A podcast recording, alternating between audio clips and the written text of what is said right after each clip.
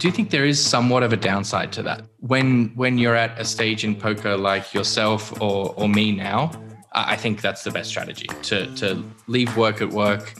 But when you're coming up, you need to be absolutely obsessed. Like if you're not obsessed 24/7 with poker, don't do this for a living. You I I don't think you're going to make it. For me at least, I, I think it needs to be that 100% focused to, to trying to be as good as you can be um, in poker in order for you to really succeed because there are so many other people that are that have that hunger Hi, it's Runchuks, and following is my conversation with Rory Young.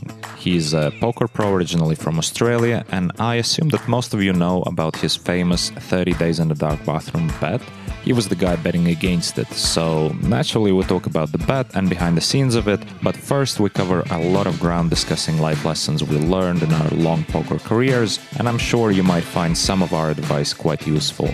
Check out the timestamps in the description, and of course, please hit like, subscribe, and share this episode with a friend. That really helps. And now, enjoy this conversation with Rory Young.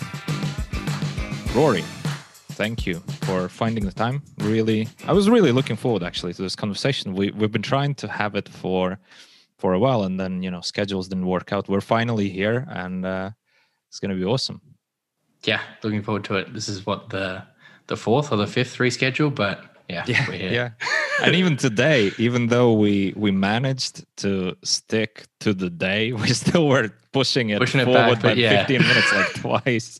You know, so too too busy too busy man trying to have a conversation across the world because obviously completely different time zones and uh, and whatnot. But we're here and um, so much to talk about with you, and I I, I don't even know where to start. Um, I feel like some people probably don't know much about you, so we should definitely cover some background of yours. Uh, one thing that I think most people know about you, even though they might know that it's about you, is is the famous bet uh, the 30 days in the bathroom in the dark. Uh, you were the one who was betting against it, so you weren't the guy in the bathroom. Um, yeah. And I think most people in the poker world have heard about that bet. So that's going to be an interesting topic to discuss. So maybe let's um, just give us some uh, like quick background about who you are and then we slowly ease into the prop bet and we go so many other topics from there because i want to discuss business with you uh, transitioning from poker into other endeavors and and so much more yeah sure so i mean I, have a pretty similar origin story in poker to most people uh, started playing with friends and then uh, was working as a bartender and going to university studying um, communications and started missing lectures to play poker and just slowly, well, actually pretty quickly transitioned to playing full time. I guess uh, a big step in that was seeing people at my local casino that were quite clearly doing that full time for a living mm. and doing quite well. Uh, so once I saw that that was an option, I'm like, this is it. This is 100% what I want to do. Nothing else mattered to me at that point. Uh, and yeah, I just dove dove headfirst. Went busto a few times, pretty aggressive with the bankroll management, ran it back up, and uh, yeah, here I am. Nice. So how how long was it ago? When did you start playing poker? I uh, I think I started when I was around I want to say 19 or 20. So I'm I'm 29 now, so that was yeah like nine ten years ago. Uh, and I kind of went back and forth with that for a bit. And then I guess I started traveling and going to tournament series and stuff when I was probably 21, 22 years old. Um, yeah. And then I, from there, I started playing more tournaments online uh, and then mostly transitioned to live cash the past few years. Mm-hmm. Right.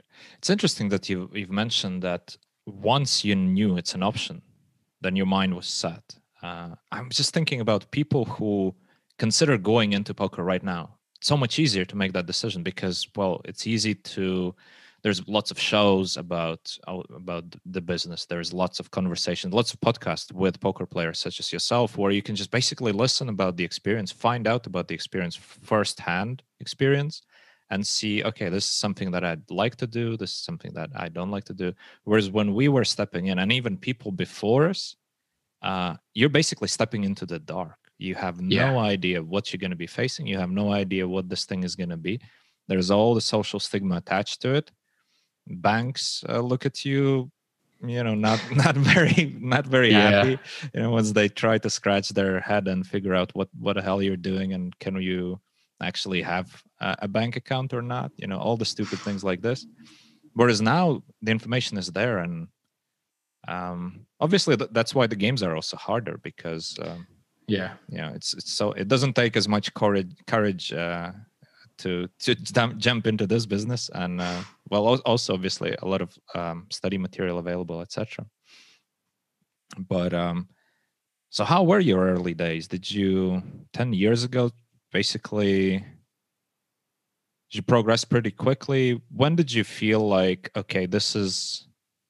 this is not only a job i can do i can actually excel at it and and reach top levels yeah, well, I guess it started off pretty quick where I started going to like the the pub poker tournaments. So in Australia, there's this culture of like a you would go and play these poker tournaments at bars or clubs. Uh, sorry, no bars or like pubs, mm. and you'd have like you know fifty year old men sitting there just like sinking ten beers, and everyone would be getting drunk and playing poker, and the prize pools would be actually pretty decent. So there was like the scene of pub poker in Sydney. And once I started finding that, I would, you know, skip lectures to go and travel to the $35 2 p.m. at the like the lawn bowls club where there was like eight people playing and stuff. So I was just playing constantly nonstop. Then I I met a group of friends uh, who were playing those same tournaments and started learning a lot from them, like mostly from a guy called Victor Tang, he was like the the kind of godfather of pub poker at that stage. So uh, he took me under his wing early, uh, taught me a lot of stuff early on, just basically like raw aggression and how that benefits in poker. So I learned a lot very quickly through that. Then started going more to the casino and cash games. Um, would swing up and down, and then started learning from sort of other poker players uh, I, I didn't really do any kind of study or reflection or anything like that formally until quite a few years later. So it was, I was kind of flying by the seat of my pants a bit, where, yeah, it, it was a bit of a roller coaster. But touching on what you said earlier, like, I think it's a much more difficult decision to get into poker these days because the games are so much harder. Like I, I've seen 50 cent one dollar games online like being quite tough these days. And that's that's pretty crazy when you get those stakes and it's actually difficult to win at. So I think back in the day there was a lot more opportunity for those entry level. Like I still think mid stakes, high stakes are still pretty soft these days, at least live. But those entry level stakes where you have to build up your bankroll and learn about the game and just get a bunch of hands in, it's a lot tougher to do that now, whether it's like higher rake or you know tougher competition. Um, so I think that's a pretty big barrier to entry. But at the same time, if you work hard, there's so much study material and so many like great lessons on some of these podcasts that you can learn a lot for free, um, or like a, a pretty small fee for like a membership fee. Yeah, yeah. The interesting part about it is um, for everyone in the beginning, variance plays a huge role, right? When you're in yeah. that stage of building up your bankroll, building up your confidence, building building up your love for the game, variance is a huge thing. And once the stakes are uh, harder, more difficult at the, uh, at the entry level, basically your entry win rate, even if you're naturally gifted uh, poker wise player, your win rate is going to be lower the lower your win rate, the the more effect the variance has on on your results. Um, yeah, especially on the negative side. So it becomes maybe a bit harder to break through. For sure. And well, that being said, obviously there's more information about dealing with downswings and what to expect. But um, I still think you can listen about bad downswings. Like you can listen to like 10 po- podcast episodes and think like, okay, I got it. Once you actually go through it, you're like, oh man, oh man, I didn't realize oh, that's what they meant. Okay. And I've heard it so many times, like people actually saying, like, oh wow, now that I experienced this and I and I see what I'm going through emotionally right now, now I know what these guys were talking about. Yeah, I mean, just don't play tournaments. Like it, when people talk about these down these huge downswings and stuff, they're all tournament players. Like you don't hear of a very very good cash game player going on like a very sizable downswing. At least at least I I haven't experienced that. Um, like among my friends, like I'm talking like a, a year long, year to two year, like really rough patch.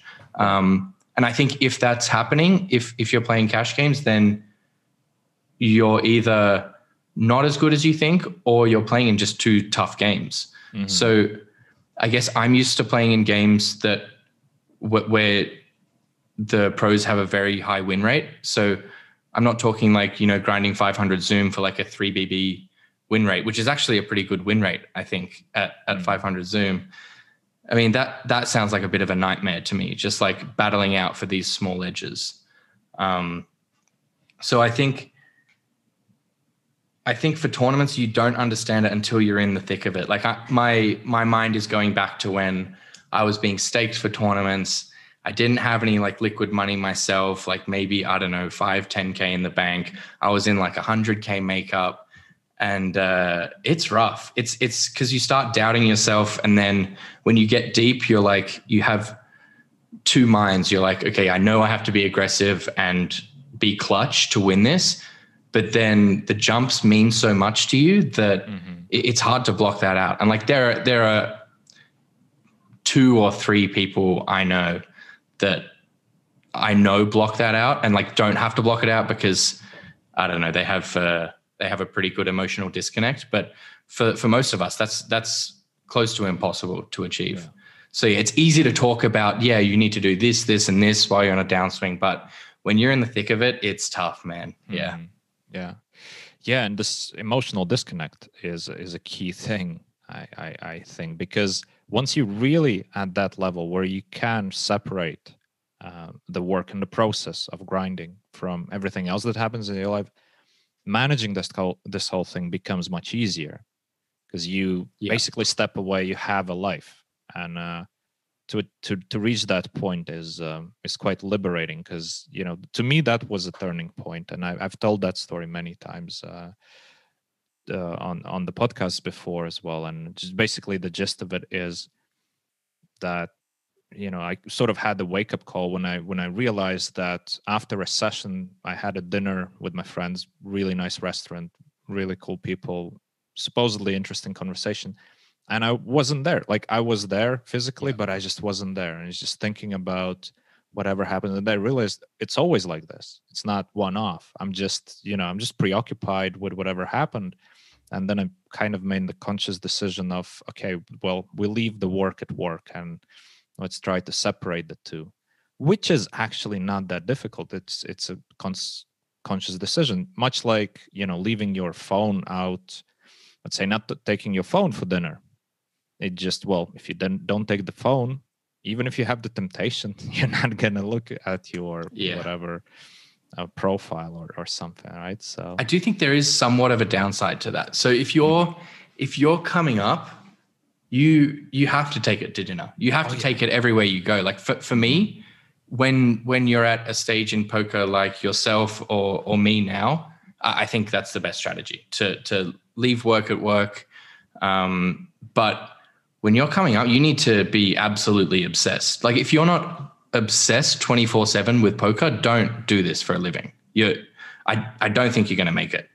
Um, so, yeah, it, it, kind of, for me at least, I, I think it needs to be that 100% focus to, to trying to be as good as you can be um, in poker in, order for you to really succeed because there are so many other people that are that have that hunger Um, Absolutely, yeah. I think it's a great advice actually, because uh,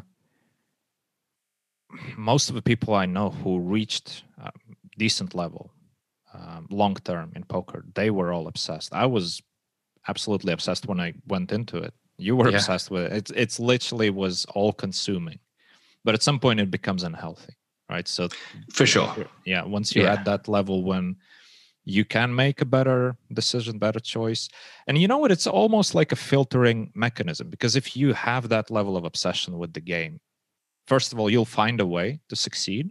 Uh, you'll find a way to yeah. to improve. Um, and at the same time it makes the whole thing more bearable.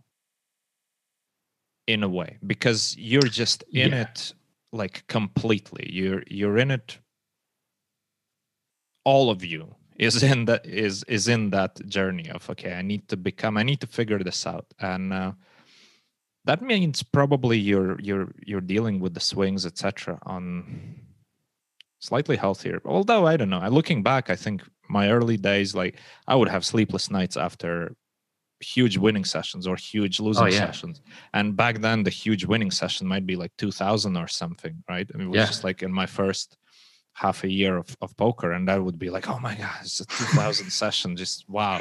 Right? It's like yeah. ridiculous when you think about it. Now when you know the the value of money changed so much but uh it wasn't even about the numbers it's like whatever big blinds you're playing and you're like oh my god this is so many so much in terms of big blinds and then you can't sleep it's ridiculous. I mean that's the downside. When when you're all in not on the poker table when you're all in on poker and it's your 100% focus that's all that matters to you. Yeah. and uh and obviously like there's this family and and if you have a girlfriend that kind of stuff but like when you're on that come up like that's I feel like the the the best players in the world are the ones that that, that was their their primary focus. Mm-hmm. Um, but it it's definitely unhealthy. Like I would never recommend becoming a professional poker player to anybody in the world. It's you have to sacrifice a lot. Uh, yeah. You have to sacrifice. I was I was very social, like in sort of like high school. You know, when I was 18, 19, 20, that kind of um, period of my life, and I mean, as soon as I found poker, that nearly completely dropped off. Um, mm-hmm. And then, like, w- granted, like when I was kind of coming up in poker, then I would meet poker friends who I became close with, and you know, we would still go out drinking afterwards and that kind of thing. But it it did shift, and because we were just always talking about poker, and you know, it was yeah. just all revolved around this. So it's like when you're so heavily invested, like, how can you separate the swings from uh, your mental state. When you're that all in you you can't because it's it's all that you care about. But mm-hmm. long-term strategy terrible terrible for your for your mental health and everything. But i still see guys these days like guys who have made a lot of money from poker and like you see them playing these like live $1000 tournaments and like i know they have millions in the bank but they're still out there you know regging the 1k 100k guaranteed or whatever on uh, at the win or something. And I guess that's that's like the next level of obsession because I don't have that in me. Um, so yeah, th- there's people who truly, truly love the game where it doesn't matter what stakes they're playing. They they just want to keep learning and keep getting put in spots to try and figure it out, and that's where they would derive that value from solving those problems regardless of the money involved. Yeah. Yeah let's dig into it actually because it is a thing that was boggling my mind as well. The same this exactly the same thing that you just described. And you know people who clearly are not doing it for the money anymore but still are doing it.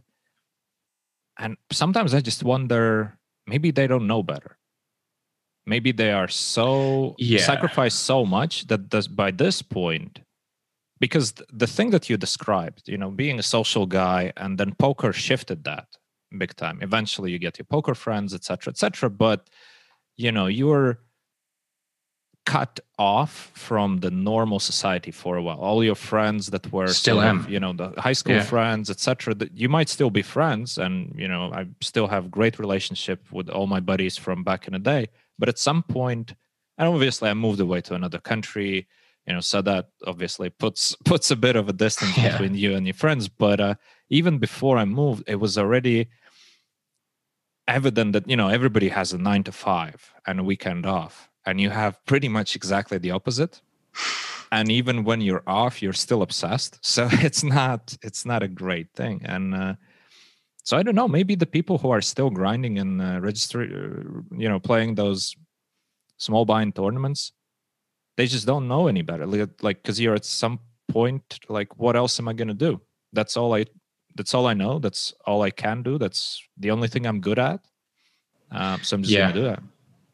Yeah i think I, am thinking of a, a friend of mine who kind of reached you know some like as high as you can kind of go in poker and he recently made a very conscious effort to be like okay i'm gonna step away from a bit, not retire or anything. Like he still plays and mm-hmm. stuff, but it's more like looking at in looking at it at his life in a segmented like scientific way like okay i want to get better at this i want to get better at this what are the steps i need to take to get better at this this and this so removing himself from that comfort zone of like you know logging on to the online tournaments being the big dog like that's what you know having that feeling of comfortability and I guess confidence, and then deliberately putting himself in situations where he's uncomfortable.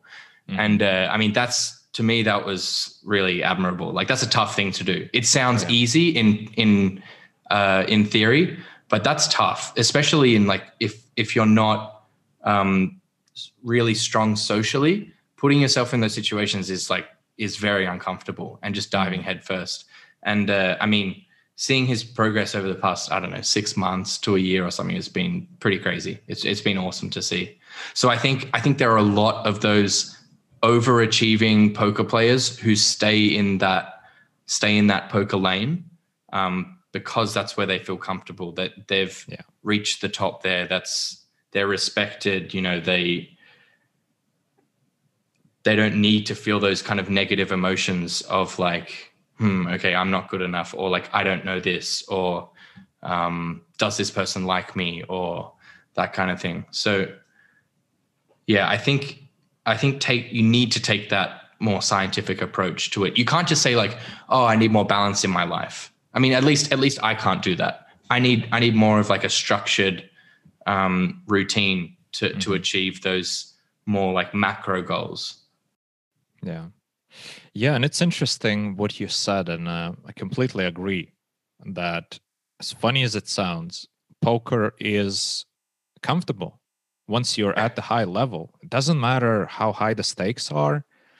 Um, either it's the cash games or the tournament. Doesn't matter how much is at stake. You're still very comfortable there, even if you're all in for a huge amount of money, because that's just what you do. That that's who you are, and you're you've been in that situation over and over again and you know the process you know exactly what to do you don't have a boss breathing down your neck you don't have a customer to deliver to um, none of that things you're self-sufficient yeah. basically just doing your thing and yeah a lot of people just get um, stuck in that phase because it's very uncomfortable to first of all say to yourself okay i'm just gonna step away do something else because it's stepping again stepping into the unknown walking away from something. Like to myself that's that's the hardest part of of walking away from something you're very good at and yeah.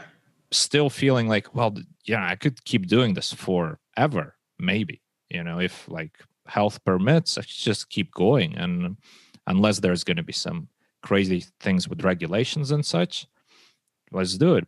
But at the same time you have to think like okay to do something else that's so uncomfortable because like am i gonna fail there? Am i like how am i gonna do it? So it's not only about it's hard to walk away from the top somewhere but it's also just in general hard to walk into something completely new yeah. And we, if we think about it like some of the really successful high stakes poker players i mean they could theoretically and everybody's saying oh you could do so many other things in life. Like you can do this you could do that so many other businesses you could pursue with your skills with your experience.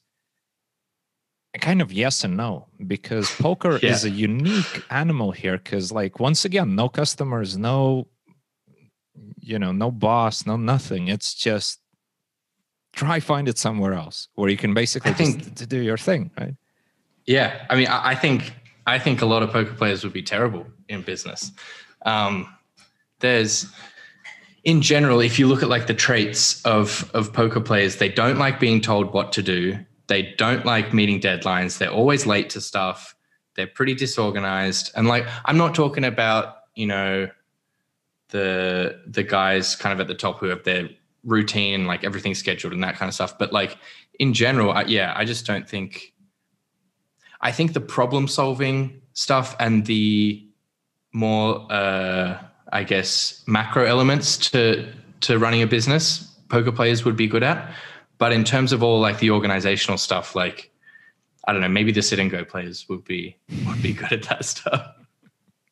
Yeah, it's tough. It it's like a whole new set of uh, set of skills to learn, and and you're kind of just learning on the fly, and then yeah, it's it's it's a tough thing to do, yeah. and you always have that in the back of your mind, like okay, because I mean, I guess I have the thing in the back of my mind because I know my hourly in poker pretty much to a T because I'm playing the same kind of online games all the time. And I'm like, if I'm doing some task and in the back of my mind, I'm like, I could be making this much per hour, you know, doing this. And now I'm doing something that I don't really want to be doing, but I know it's, mm-hmm. I know I need to do this in order to achieve this bigger goal.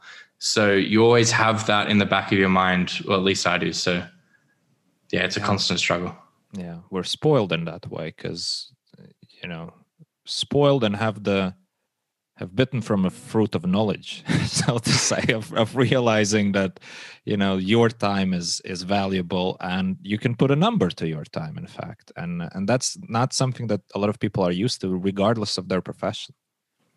Yeah well that's that's something that i learned early on. I i forget who's who said it but i, I learned from someone that um, if there's something that you don't want to do uh, figure out your hourly and would you do that for uh, would you do that task sorry can you pay someone else less than your hourly to do mm-hmm. that task yeah that, and that i kind of uh, went by that framework for i don't know quite a while now the past five years or so mm-hmm. um, it's i mean it's obviously been a bit more expensive but it, it makes my life a lot more streamlined and a lot um, I have to put less effort into things I don't want to be doing.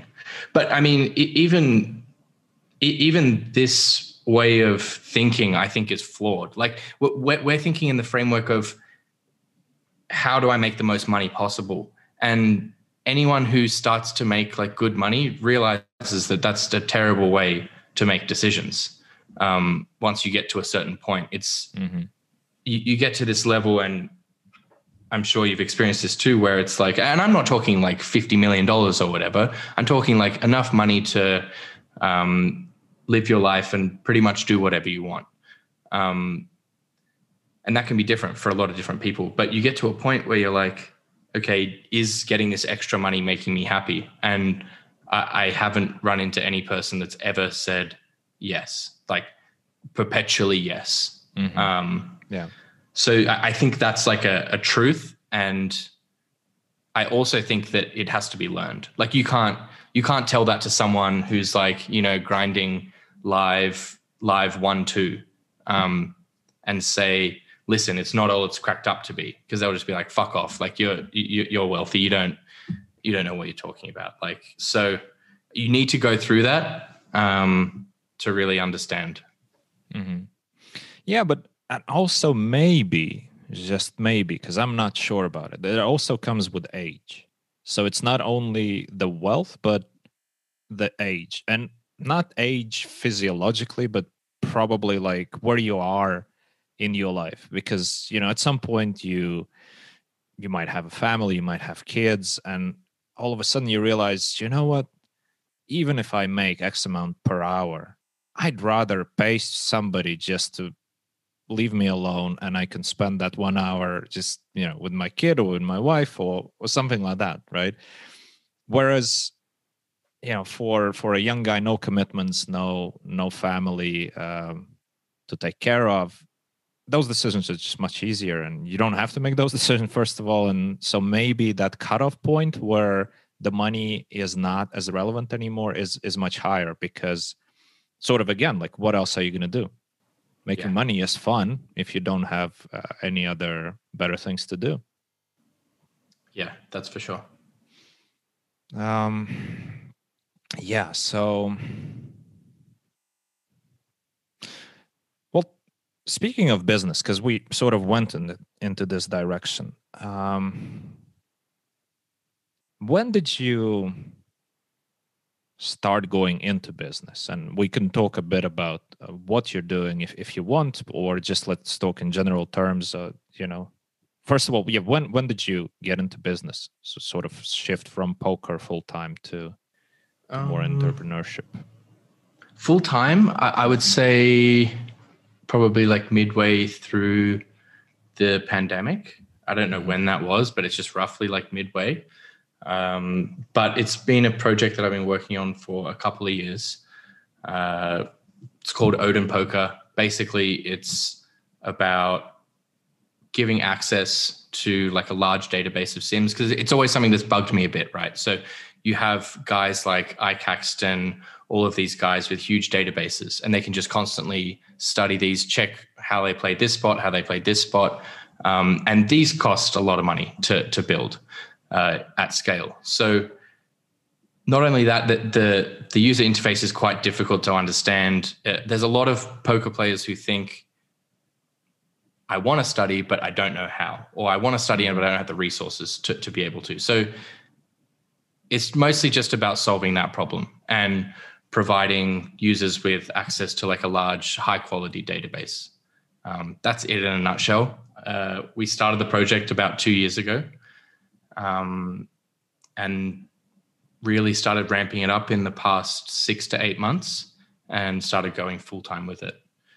Um, it's been exciting at times, but like as I said before, it's like making that transition from from poker to to these tasks, and it can feel very menial sometimes. Like the mm. you because when you're playing poker, you're like, okay, I'm all in here, I'm all in here, I'm all in here. You're just constantly getting that dopamine hit, mm-hmm. um, with the, the hit and then the crash as well.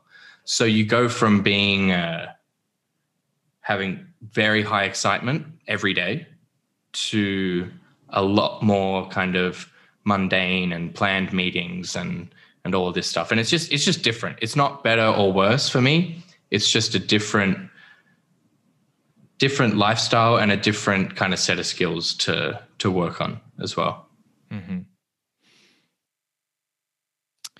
Yeah, it, it is. I don't know how to phrase it and how to basically express the thought that I have, but um, what you're describing um, which is basically you know you're doing things that are natural to whoever works in a business um, of the similar sort. Let, let's say you're in a basically managerial position right? Because you're you're managing the business in one uh, form or another.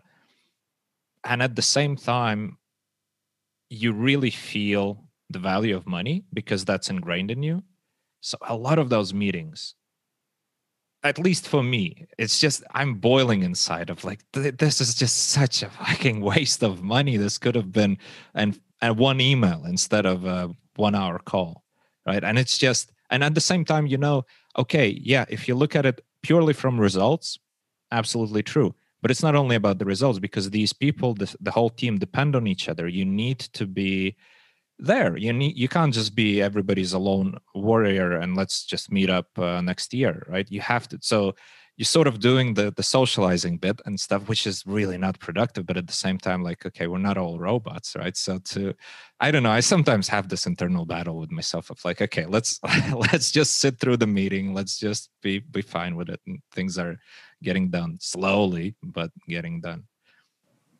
to be honest, I don't really experience that no. at all.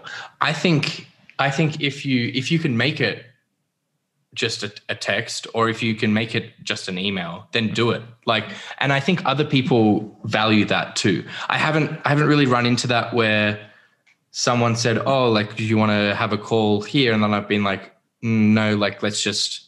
Discuss it over messenger or whatever right. i've never gotten real pushback there because like no one really wants to have those long-winded meetings and stuff mm-hmm. um, so i think maybe maybe people enjoy when someone you know takes the initiative and they're like let's you know do this this and this yeah. um, and that, that's what i try and that's what i try and do with my team with my team try and like I guess, limit the amount of time that we waste on, on things that aren't contributing to, mm-hmm. to our overall goals.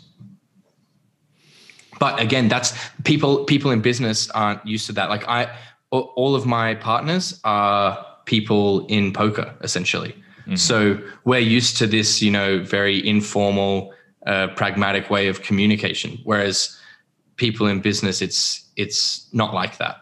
So yeah yeah, I guess I've been lucky. Yeah. Well, wait till you have to deal with customers. then, then you then you see that's that's the wake up call.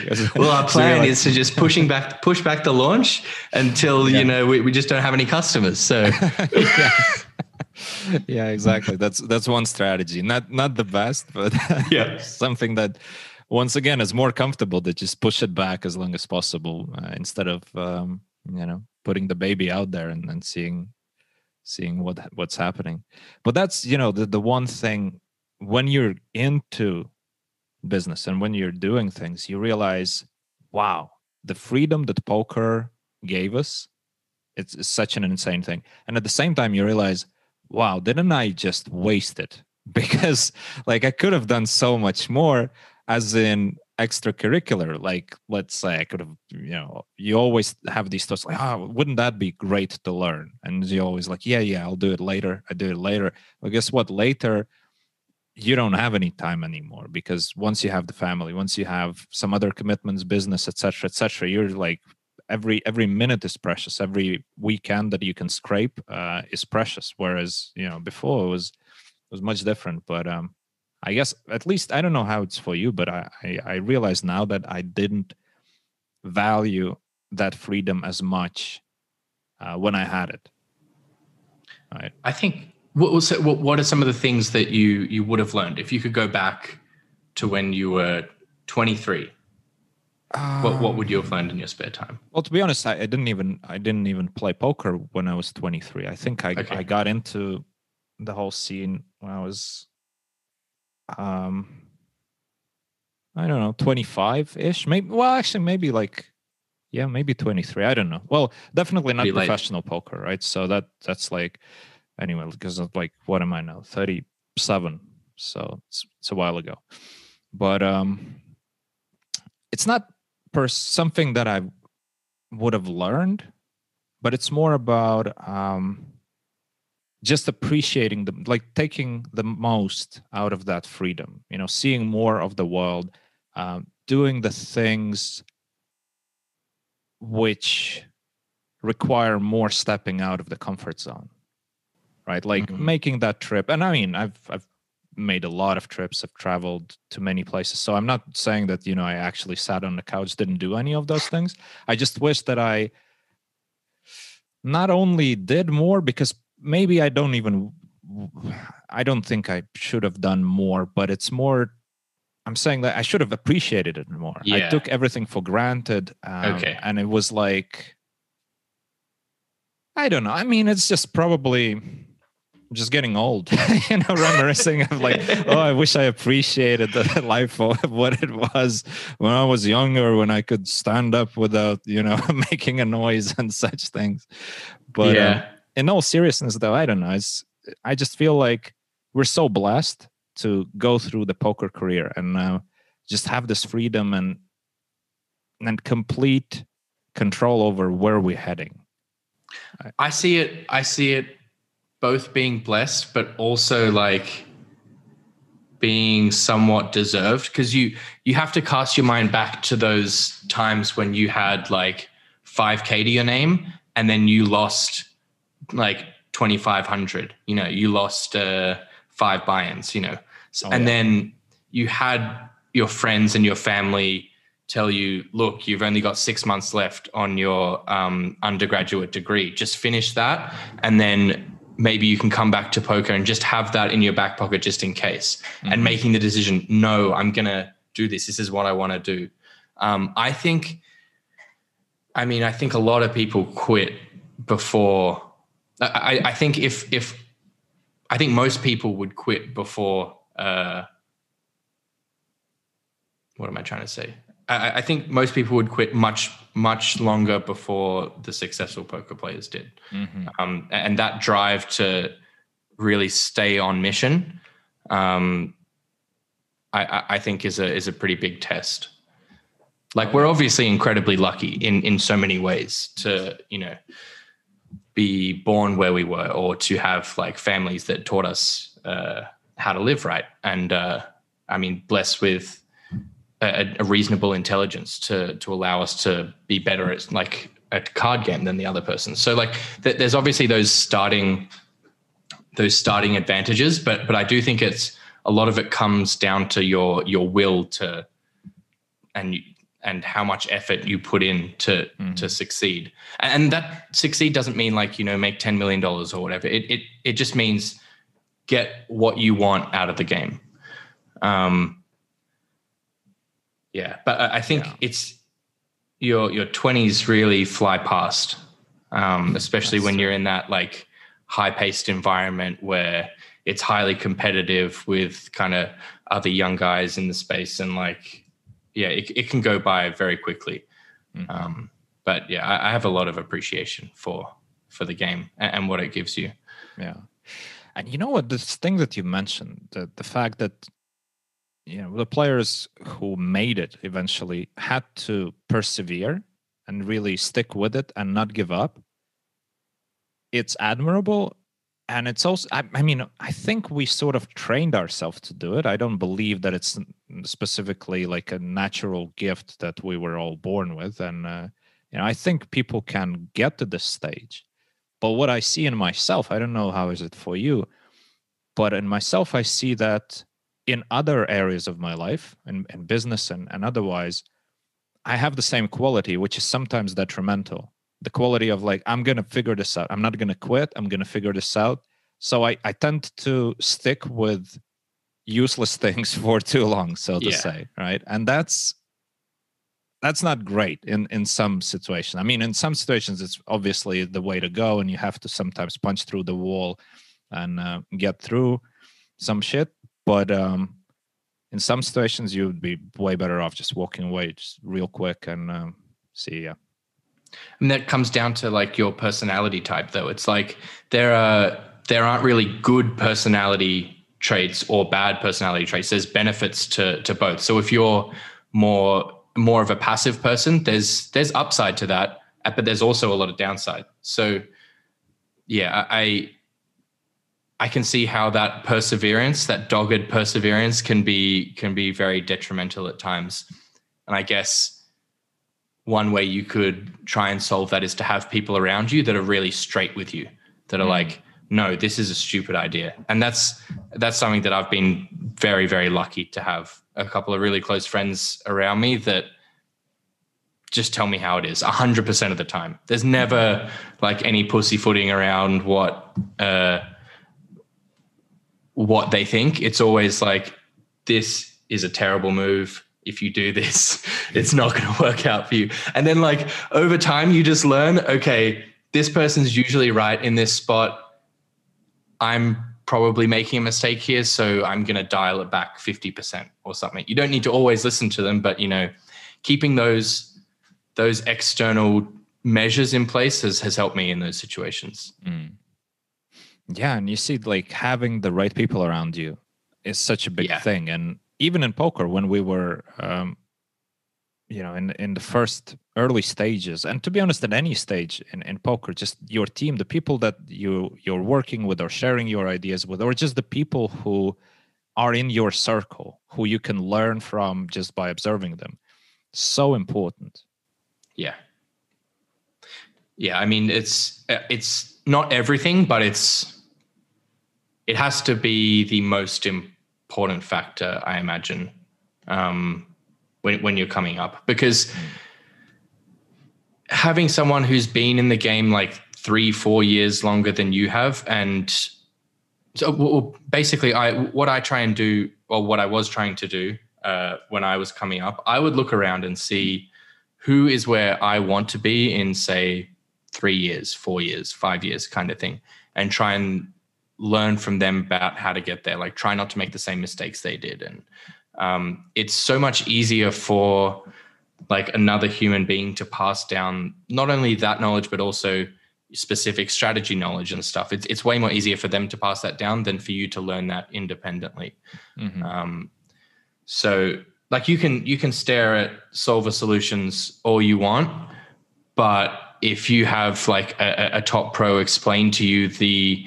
i guess like the strategy of like c betting your entire range on the flop and then going to a more polarized turn betting strategy. Like that would take a, a quite a while to understand um, from just using solvers, coming from like a beginner's sort of level um, of knowledge. But if you have like a top pro really break that down, it, will click instantly because yeah. it's it's so simple in hindsight. But when, when you don't understand, you it's difficult to to learn that yourself. So so you can there's just all these shortcuts like that that that allow you to progress a lot faster than you normally would. Yeah, and especially the knowledge accumulates. You you get a nugget from one person, a nugget from another person. You you, you put things together, they click together. You get a bigger picture much quicker.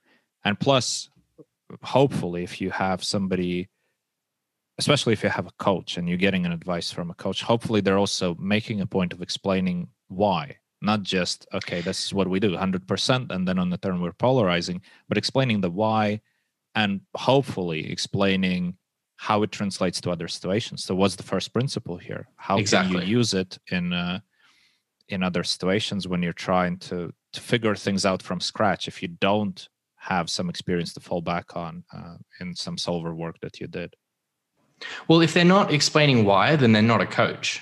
Mm, they're just yeah, absolutely relaying like static information to you. So, um, yeah, I mean that's that's a part of poker that I really don't don't like.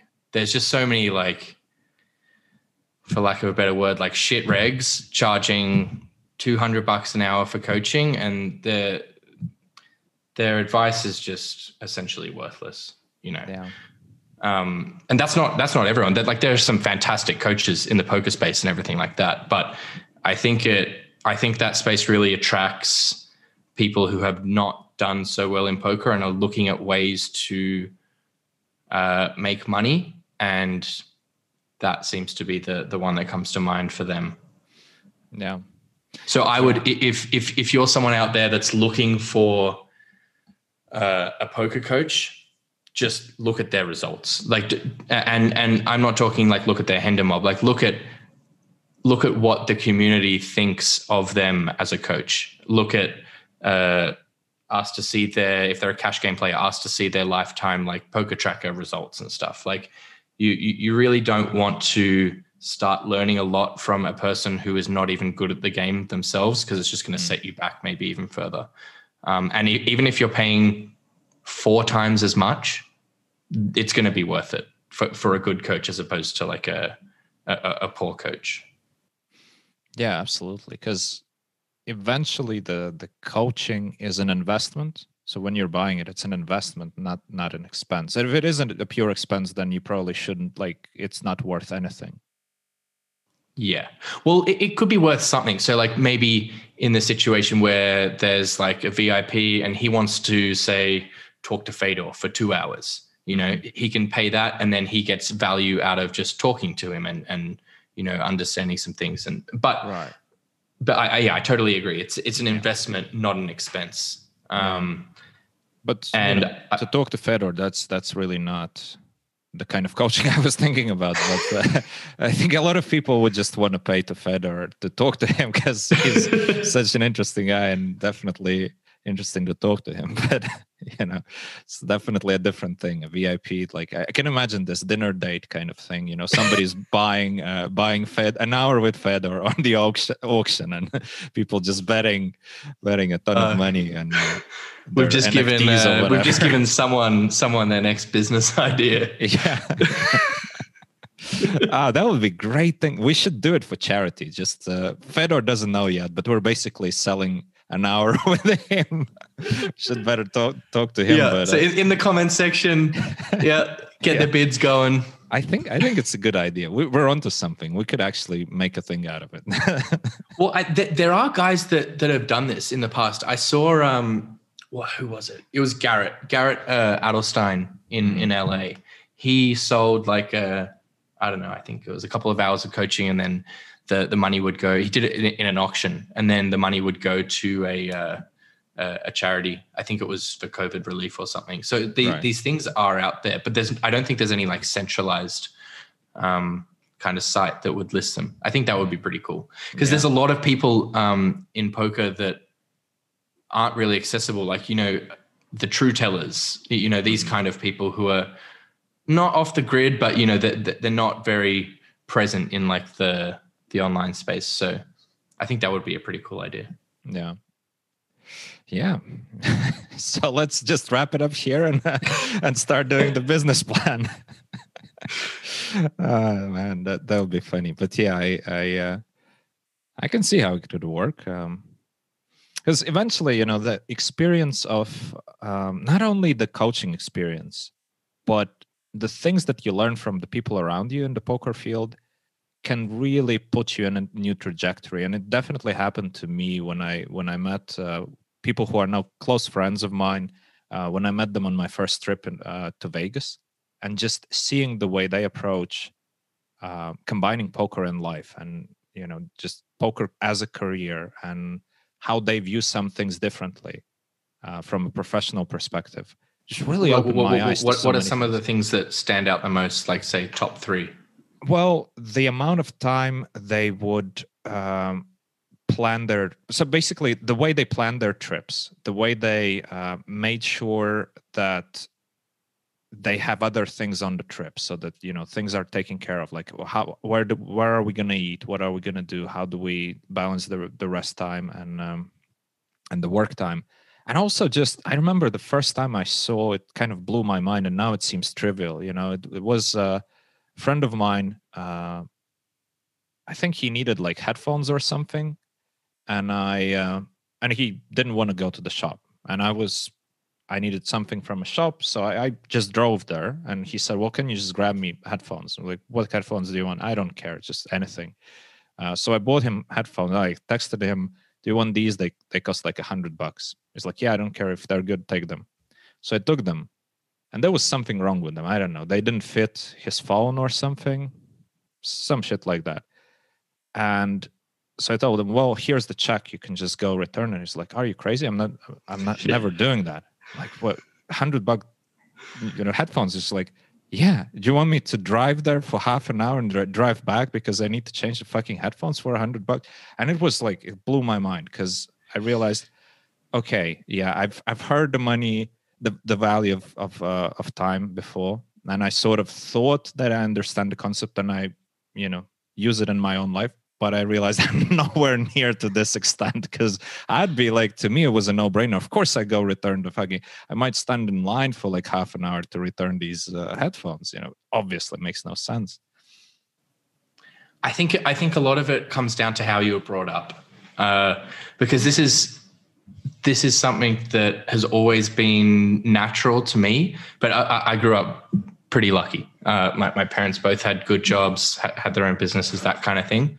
Um, so I, I, never went hungry or, or, or, that kind of thing. But I have friends who, who grew up quite poor and they find it difficult to grasp that concept.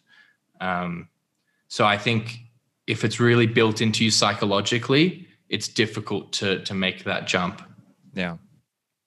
Yeah, and you know it's even funny how theoretically hearing about it, you might say, "Oh yeah, it makes sense, and I'm going to implement it in my life," but there are some blind spots. Like to me, that returning shit that I bought and doesn't work for me is trivial and it would be a complete blind spot. Like somehow it was exempt from evaluating is it worth my time. Everything uh, else yeah was being evaluated but there are some things that you are like well obviously if you bought something you don't like it you go and return it right? So that and that's just a trivial example of, of things that you might have a blind spot. And in poker in terms of strategy or in terms of planning your career or planning your days or planning so many things you definitely have some blind spots and just learning from people who are successful in their own careers is just so valuable and that's not something you can watch in a video and, and just internalize. How how how do you think are the are the best ways to identify those blind spots? Whether it's in poker whether it's in what whatever. Good question. Um because if you can solve that problem and, and identify all of those earlier like think think like the last five years i'm sure there have been like a lot of epiphanies. If you could have learned all of those say two years earlier it would be huge. Because i think those are what are the i guess cornerstones of our development as people. Those big aha moments where it's like okay now my perspective has completely shifted Yeah, but at the same time, I don't know. It would be I, I would be curious to know it, like what is the best way to figure out your blind spots. But at the same time, figuring out all of your blind spots, isn't it futile? Isn't it wasting the time in a way? Well, I mean, I guess that's what that's kind of what life is. You're just yeah. moving through and you're learning and seeing, oh shit, I was wrong here I'll improve this. At least that's kind of how I I look at life these days. I mean, one one way that that has been very helpful for me is is working with Elliot Elliot Roe over the mm-hmm. past few years. He's really opened my eyes to a lot of blind spots where I'm just like, this is how I think about this, mm-hmm. and I'm like, this is the right way to think about this, but it's like not at all. It's that's not the best way to think about it whatsoever. Do you have um, an example in mind that you can share? Uh, let me think.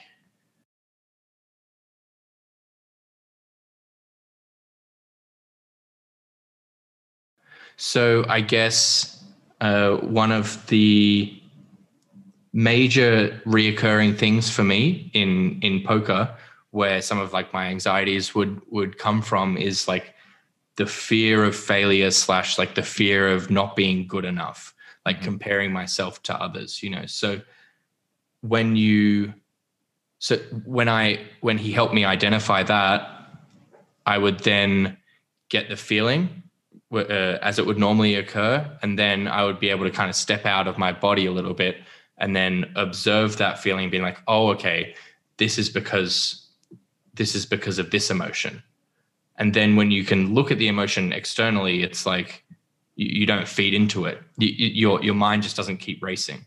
Mm-hmm. Uh, so that that was a pretty big one for me. Uh, where you know, uh, I guess a specific example would be like a few years ago, I would be in a spot on the river and just have no idea what to do. Uh, and then I would start getting flustered because I didn't know what to do. And then that all kind of stems from like not being good enough, not not being better than my competition, that kind of thing. And then looking at that and then figuring out, okay, how do I get more comfortable in this river spot? And then in that spot, it was just about really honing in and counting each single combo and just making the mathematical decision. And when you get to that spot in future, it's like, okay, he has these combos of value, these combos of bluff, this is the size, and then this is the correct answer given what uh, what I deem his combos to be. So that gave me a lot of confidence in in knowing that regardless of the result, like my my decision was good. Whereas mm-hmm. before I was kind of floating through this sea of like not using the right processes and then just being underconfident because I didn't really know what I was doing. Right. Yeah, processes definitely give you confidence in the process. Ironically right? It's, it sounds stupid but at least you have something to be confident about because if you have a process process can be fine-tuned process can be measured. You can actually see whether there's a flaw with your process whether whether uh, you know on on the other hand if you don't have any process and you're just you know making it up on the fly every time how do you see whether you deviate from what's good or not? How how do you know whether you're on your A game or C game or whatever it happens to be in the moment? It's a process when making the decisions definitely so important. And I also like your first example that you've mentioned, even though that also has to do with the process of you know identifying a specific a specific feeling and then dealing with it in a specific way. But um, what I like about the example is um, what you described, like getting that feeling. Mostly, we would just look at these things. Well, there's nothing I can do. It's just how I am. Like I'm anxious yeah. in specific situations. That that's it. And to have somebody tell you it doesn't have to be that way is like what what do you mean it doesn't have it's always been like this yeah. it's always going to be like this and to, to have that eye-opening experience of like oh i can actually do something about it that that is a beautiful thing yeah i mean there was a there was a pretty long period in my life where i i guess i identified as an anxious person and and then that is like self-fulfilling but once you yeah, but once you have someone explain to you that that doesn't have to be the case, and you can do things to shift that, it's it's very empowering. Yeah. Yeah, very interesting.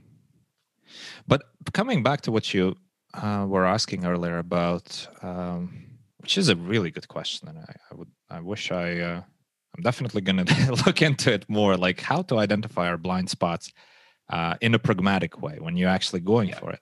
And I still think that maybe just devoting yourself to it of identifying all the blind spots now is just a bit too much. It's like, you know, a, equivalent thing would be like, okay, let's study flops, a theory on the flop. Like we're, we're studying, a, I don't know, small blind three bet against button.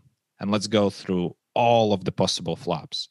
It's too much you don't need to yeah. go through all the possible situations at some point the returns from the new information are really diminishing right so probably the same with the blind spots it's okay to have some blind spots it's okay to have uh, so probably the better question is how to identify if you have major blind spots blind spots uh, that either set you back big time or uh, hold you back from achieving more that that would be a very interesting endeavor but what I wanted to say about it, I recently was reading the um, Skin in the Game by uh, Taleb again, yeah. and uh, I think it was there the quote from him that he said the most valuable advice he ever got was uh, not to hire an assistant. And I was like, hey, wait, what? Not to hire an assistant? Because we were earlier talking with you about how important it is to just delegate everything that is under your hourly and at some point i had an assistant which i was uh, you know i offloaded a lot of shit that i needed to do a lot of yeah, administrative stuff and um, i had an assistant for that eventually it didn't work out because it just it just didn't work out and then sometime later i, I read that quote from taleb and i thought like why and his reasoning is that very often when we have the outlet for delegating stuff we don't question whether stuff needs to be done right? Because imagine like you have some administrative stuff to take care of. Mm-hmm. And you have somebody who's going to do it for you for a very reasonable amount of money. You're never going to question whether that stuff needs to be done at all.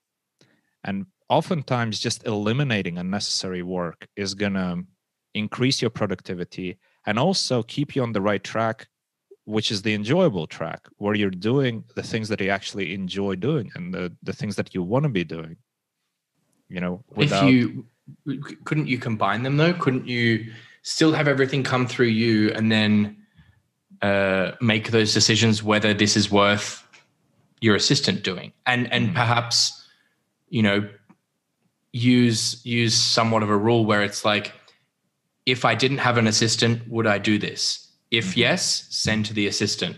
If no, go away. Yeah. But like I, I think yeah, it's such a it, ge- such a general rule. Like like I mean, tell fucking Elon Musk not to have an assistant. Like yeah, yeah. go go no. ahead, Nassim. Like okay, like no, it's but, it's it's true. but what I was saying is not that okay. Well, Taleb said uh, don't have an assistant, so let's nobody have an assistant. Yeah, I was yeah, just yeah. saying it's an interesting parallel there. Just got me thinking about the same thing of you know looking for all the blind spots is probably not a good idea, and delegating everything to your assistant is not a good idea. So for finding sure. that balance where you're more self-aware of uh, well basically so the bigger question how to be more self-aware right i guess we're getting somewhere uh, I get, and we could pay Fedor for an hour of his time see, see his opinion on on the subject. I'm sure he has uh, some insights there. I had a friend. I had a friend who said said something to me the other day, and I, I want to see what you think about this. Uh, he said, "The people who think they are the most self-aware are generally the most unaware of themselves." What, what, what do you think about that? Wow. Mm, I don't know if it works as a general rule, but I can see it definitely manifesting quite often because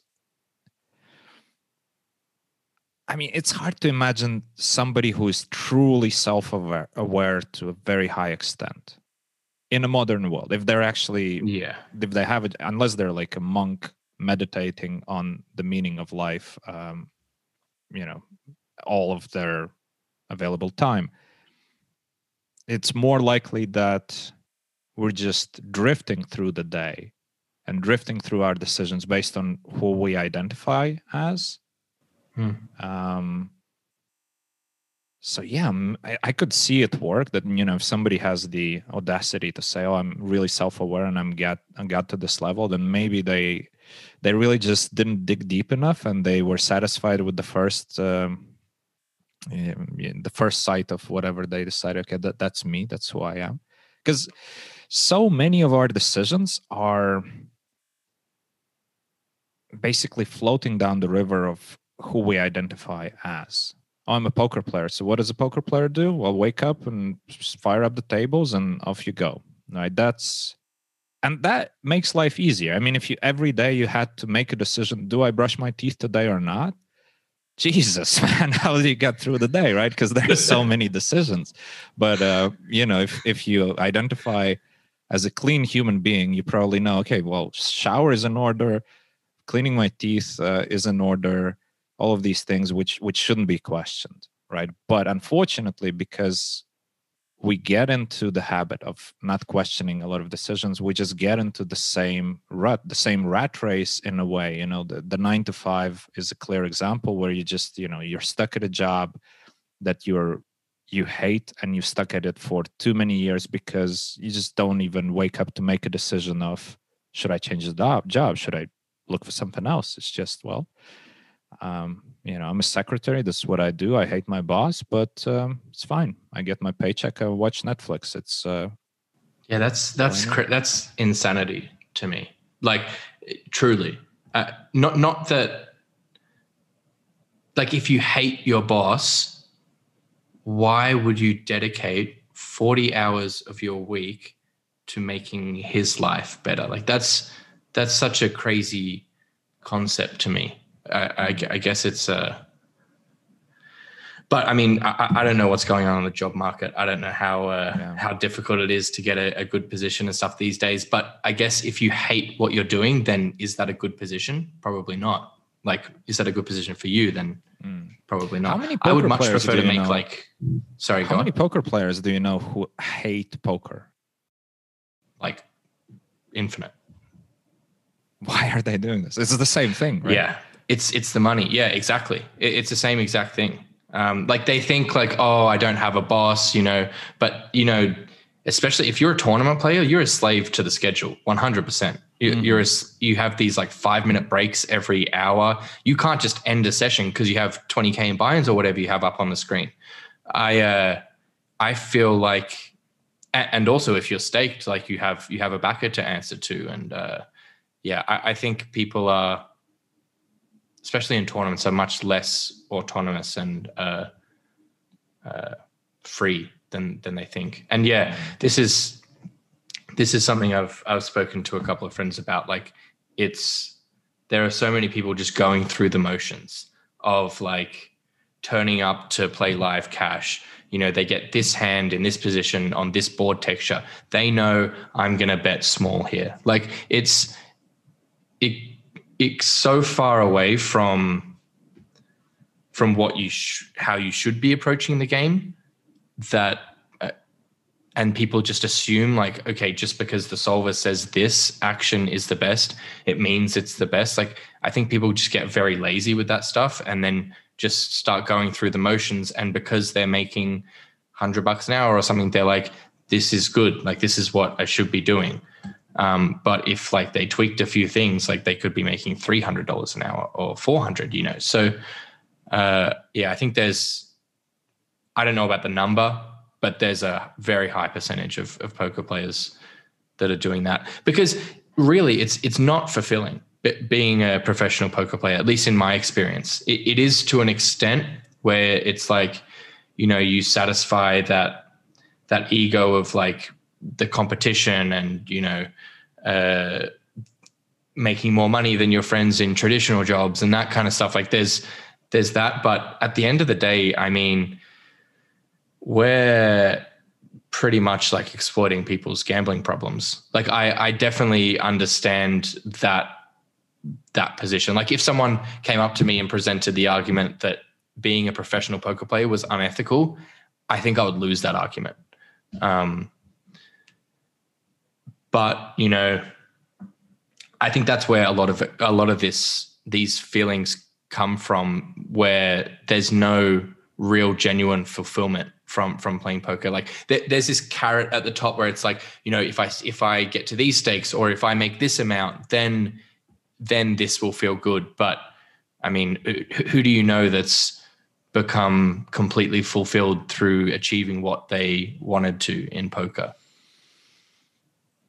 Good question. Like just playing poker. I think there's a lot of fulfillment in like, you know, uh, say coaching and, and helping other people uh, in, in, that way. But it, I, for me, I, I find it rare to find someone who's like really happy uh, with with what they've achieved in poker. Mm.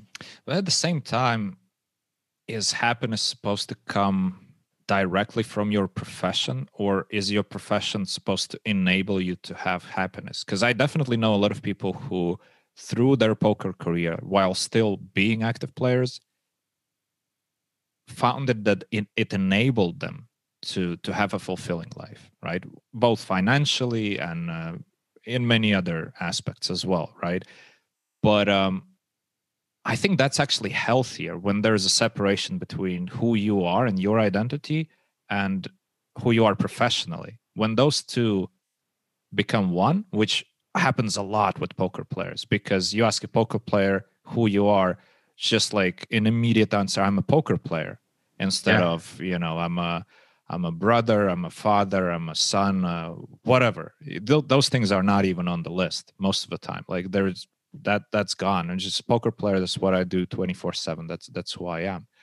And that's somewhat unhealthy but probably also for most people it's a phase that that you go through. I mean i've been in that yeah. phase you've been in that phase. That obsessive phase in the beginning i mean there's no other there's no other way to to go through through the early years in poker i guess. But uh yeah but so i'm not even sure if that fulfillment has to come specifically from poker um, i personally think the first option that you said like i think fulfillment should come from your profession. Like I, I think i mean even the word profession feels wrong to me. Like that to me it's just like in life do what you want to do. Mm-hmm. and just like I, I don't see it as like, uh, you know, when I log off online and I, you know, get into bed and I'm winding down for the day, I don't think like, okay, I'm done with work for the day. That, mm-hmm. I, but I mean, maybe I'm lucky that I've just found what what I really enjoy doing. Uh, but it's po- especially poker's never felt like a job to me. It did feel a little bit like a job when I was like way back when, when I was like in makeup in tournaments and having to grind out. Um, but I mean, in the past few years, it's it, I've always just wanted to play poker, and I've had a rule where if I don't want to play, I don't play. Um, right, but you see, so, and you're saying you you're lucky that you found something that you like to do. Um, in a way, through this approach, poker enabled you to be at this level to be at at at the point of your life in your life when you can actually make a decision of i'm just going to do what i like to do and that's fulfilling because coming back to the nine to five the secretary who's was grinding it out you know 80 hours being exploited basically by you know the overtime and, and all that crap uh, while hating every moment of it doesn't sometimes even have time to s- slow down and question right? And obviously the financial uh, pressures. I, I just think in, it's a cop out. Well, but it's sort of the same thing when the poker players who find it hard to make a decision, like being in the comfort zone of playing poker sounds insane to a lot of people who are not poker players. They would say, like, what do you mean? Like you're all in for like more than my house costs. Uh, and and you're comfortable there. That's your comfort zone. You're you're crazy the same thing for somebody in a shit job it's more comfortable than having to go through the hoops finding out that nobody wants to hire you just putting your cv out there is already a big step for a lot of people it feels scary because oh my god you know i'm going to have rejection i don't want to hear rejection. If my boss finds out i'm looking for something they're going to fire me. I'm in so much shit. There's a lot of fear there. And it's not much different to the poker players sticking in the comfort zone. And uh, a lot of poker players who just stick with poker for a few years too much because they didn't want to face rejection in other areas or didn't want to find out that they actually suck in in other things yeah but i guess so well i guess you're you're coming from like a place of compassion where you're like i feel bad for these people because they're not able to uh to, to take a step back and, and analyze. But I guess I I'm less compassionate there uh, because I I, th- I, think everyone everyone can do that, mm. and I think and I think it some people's like I guess uh, bottom is different from from others where mm. they'll reach a point in that in that job that they don't enjoy where it's too much where, where they literally have to make a change. Um, and and yeah, it's it's the exact same in poker. Like I, I don't, the money doesn't change it. Like sure, you're going to live in a nicer apartment, you're going to eat nicer food, but it's still the same thing. Like, so, yeah, I, I think, I mean, something that I've learned in the past couple of years is listening more to, I guess, my first reaction, my first feelings about something uh, and then going from there as opposed to making decisions in, in, in other ways. Uh, and ge- generally that generally they have been pretty accurate. Um, yeah. Yeah, I mean, listening to your to your feelings definitely a good advice because uh, if you feel bad about something, chances are you're going to feel bad about it later as well. I mean, those things don't change as quickly, right? and there's a difference between feeling bad and feeling afraid or anxious as that exactly let's not get fooled right because it's not like we should only look for things that feel comfortable and, and nice and rosy but uh, sometimes you need to step out of the comfort zone but if you just really don't feel good about something chances are you're just not going to feel good about it later as well. Yeah i mean like an example like yesterday i i was feeling a bit overwhelmed and uh, took a walk and I was, I was just walking down the street like a lunatic just talking to myself and um, uh, just basically working through what I was feeling and, and, figuring it out and going, trying, exploring different areas of my life and different relationships and like checking in with like, okay, how have I, how has my relationship been with this person recently? Okay, it's been good, but this, this, this, and this. And that was a really helpful uh, uh, exercise for me to, to really get to the root of why I was feeling this yucky feeling, I guess. So, and if I if I had me me a few years ago, if someone had said that to me, I, I would think like they're a fucking idiot. Like just listen to, think about things, think about things logically. Emotions are a distraction. I guess that was my thesis back then. But I, I think that that's a foolish, foolish way to think. Yeah. Um, yeah. I mean, I guess pretty much applies to everyone. If you look back at yourself two years ago, you've probably changed a lot. And if you didn't, maybe there's a problem, yeah, because yeah, it's, it's, unlikely anybody reached perfection uh, early on, unless you're like 98 years old uh, guy smiling every day who's just like i've had the most fulfilling life. Well then uh, kudos to you and well done sir. But uh, otherwise yeah and coming back to what you said about you know the the insanity of a secretary, and I don't know why I picked on a secretary, like an uh, imaginary secretary who works eighty hours a day, and oh, not a day. Sorry, that that's that's a bit a bit much, but 80, 80 hours a week and hates her boss. But coming back to that example, I agree with you that anybody can do better and anybody can make a decision of like, okay, I'm going to overcome these challenges, these obstacles. I'm going to overcome this fear and uh, um, I'm going to go for it. But sometimes what you need is a guy like Elliot Roe who's going to, you know, yeah. open your eyes up to like, this is not okay. You know, it's not okay to feel anxious in this situation. I mean, it's okay to feel anxious, but it's not the only way. You can do, you can have, you have a choice. You can do things differently. So that eye-opening experience, a lot of people don't have it. Unfortunately, a lot of people don't have a lot of success, and they surround themselves with other people who are also in the same shithole. And uh, then it's not only that people don't want to push you to like come on you can do it because everybody's in the same they want to bring you down. And they, want to they want to keep you at their level. Yeah because if somebody breaks out puts pressure on you to break out and you don't want yeah. to do it you'd rather sit on the couch drink some beer don't get me and wrong. I sit on the too. couch, drink beer all the time as well. But you know, at least at least I have a nice couch and I actually enjoy my beer, and that's a conscious choice. But um, yeah, I mean, you see that in poker quite a lot as well. Uh, that bringing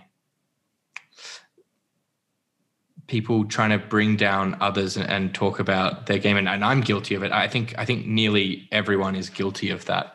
Mm. Of uh, going to the to the critical uh, viewpoint of of other people's games and stuff because yeah. if if you see like if you're playing a tournament and you're playing against a damo and he's just like he plays a hand a bit funny and you don't understand why he did it you can say like oh look he fucked this up this means mm. that, you know i'm not i'm not that far off from being as good as him but you know or you can see like okay why did he do this? This is weird. Like, uh, try and figure out why he did this thing.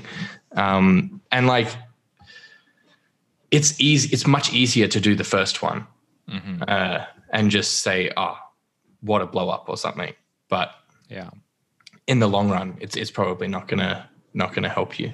Yeah, and the first and one- I think I think we will start seeing, I guess, more and more valuable content when it comes to mindset and just philosophy and and psychology and, and all of those things mm-hmm. uh, through through YouTube and and all that. I think there's been a, a huge demand. I mean, look at guys like Jordan Peterson, uh, oh, yeah. Naval, these kind of people who, uh, I mean, they're giving a ton of value to millions and millions of people, and uh, yeah, I mean, you can take a you can take a cynical approach to looking at that as well, but I mean, yeah, you can you can be cynical about everything and poke holes and everything but if if they're bringing value to millions of people through through youtube videos i mean they're doing something right? Like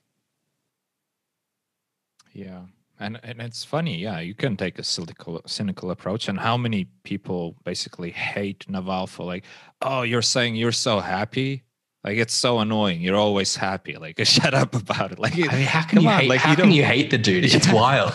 the dude's saying like, "I'm so happy," and I want to share with you. Like he doesn't need to do it. He has better yeah. things to do. He could probably also enjoy a beer on the couch, right? Instead, he goes through the hoops of you know recording material and sharing it with people, and then yeah, and then he'll be like, ah, fucking happy all the time. So annoying. but you even see, I mean, I even saw uh, a while back Ike Haxton taking a dig at at Naval on Twitter for I don't know what he said, but basically he was just like, you know, the the goal of like this billionaire, you know, giving this advice to to these people, and it's like, yeah, you can you can take that attitude, or you can or you can look at what that advice is, and. Mm I mean, I think it's very evident that he is a massive net positive for millions of people. Yeah. So w- why go further than that? You know, mm why why try and focus on the 2% of like negative things that you can try and figure out about the way he approaches things or uh, or, or, the way he speaks and, and that kind of thing. I, I think it's just a from I used to be very, very cynical. So when I see when I see that attitude, it it, it reminds me of, of how I used to think, and it's it's just not uh, not helpful. Yeah, and it's sort of the same human condition, I guess. The same thing of you know us sometimes taking the cynical view on fellow poker players and uh, hating them for succeeding sometimes you know i think it's especially yeah. true for tournament players less so for cash game players but i've seen a lot of tournament players get bummed out when they see somebody win the tournament and the sort of feeling it could have been me it should have been me yeah right? but it, it yeah but those yeah. people it's not going to be you in general those are the guys that are generally not going to win the tournaments and like yeah. i mean i've been as guilty as the next person of uh of you know shit talking players and being like, oh, like fuck, this guy's so lucky. Mm-hmm. But I mean, it just comes from a, a I guess, you're in this hyper competitive environment and you need to be validated, especially when you're younger. You, you need to be need to find things that validate that you're good at poker, that you're winning in these games. You know, and in cash games, like everyone knows. Like that's there's nowhere to hide in cash games. You know that you can maybe hide for twenty thousand hands or something, but like you sit down and you play two hundred thousand hands, we're gonna know who's best. Like mm-hmm. who, who's better. You know, there's whereas in tournaments you can go ten years, and uh, I mean, yeah, we, we just don't know who's who's really at the top and and yeah, it's it's a lot more difficult to determine. But that's why tournaments are great as well you know? Mm-hmm. so i think if you just shift your attitude to like okay this guy is winning this tournament this means that he's going to have this money to give back to the high rollers now. This is great you know? Yeah. Well but coming back to naval because I, I i sort of can't get that image out of my my head of you know people hating on him. And what you said is so so true that whatever the guy is doing whether you agree with it or not it's not positive. It might not be for a specific guy because like obviously his audience is not 100% of all people. And the yeah. unfortunate thing with internet nowadays it's so easy to stumble upon things. Like hell somebody might listen to our conversation and like three minutes in say like oh these guys full of shit. I don't want to hear from this. You know this is bullshit. Well good news you found out it's not for you all right. Also, yeah. if you listen to this far, we're like a bit over an hour in our conversation. If you got this far and now you think like, oh, this is bullshit, and why the hell did you waste an hour, right? Because you get these people yeah. as well. Like they would listen for for an hour or something and just say, well, in an hour and twenty minutes, you said this such a thing, and I completely disagree, and I think it's bullshit. Cool. If you want, let's have a, a discussion about it, and you know, but or something. But also maybe not all of the material is for you. There's somebody yeah. out there who's gonna take away a nugget. And with naval i think it's so true. Like especially for me i re- re-listened to some of his uh, material like probably five times. And every time i hear something new of like oh wow i i've listened to this five times and i didn't hear this thing before just because it didn't even I didn't catch it on my radar, so to speak, because it wasn't the right time. It wasn't.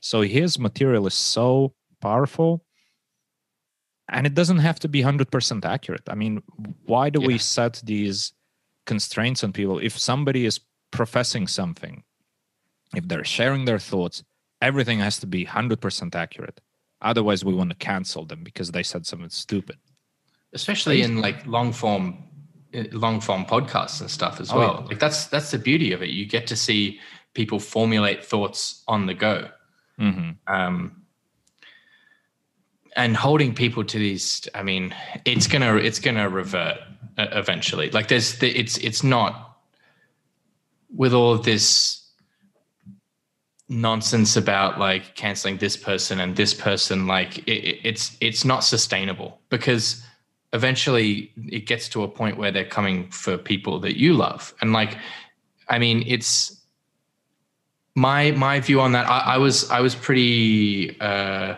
not involved but i was a keen spectator of how this would play out play out over the past couple of years. Um and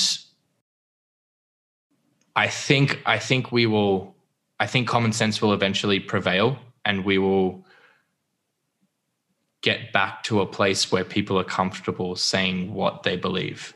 Um, I, I, don't see it progressing too much further in the direction of, you know, catering to the mob and and that kind of thing. I think I think for corporations, yes, that will be true but for individuals, uh, I think it will be uh, they'll care less and less and less what what these kind of outrage mobs care about, because they the further it goes, the the more people they start to ostracize. So like they go more and more mainstream, and and the infractions become less and less severe. That you know they suddenly just come for for everyone. So yeah, I, I don't know how quickly we're going to get out of this cycle. And it's going to be back and forth. I think we're going to drop back a bit too lenient on things people are saying because they're people have to be accountable for some of the shit they're saying, especially the racism stuff. Like uh, today, I saw something from Ian Wright. Uh, he's a ex football player and uh, now a presenter in British TV. Um, he's a legend, and he shared some of the racist abuse that he's getting on a daily basis on Twitter, and it's fucking horrible.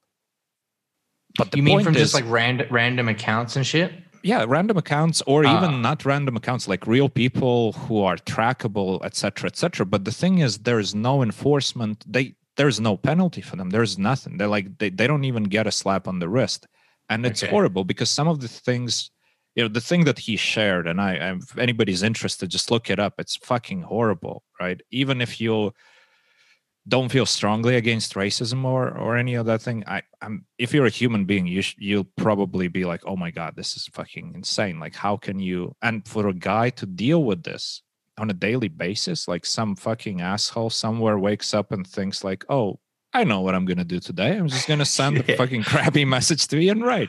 That's gonna make me feel better. It's so wild. It's so wild to picture that person and like picture their daily routine.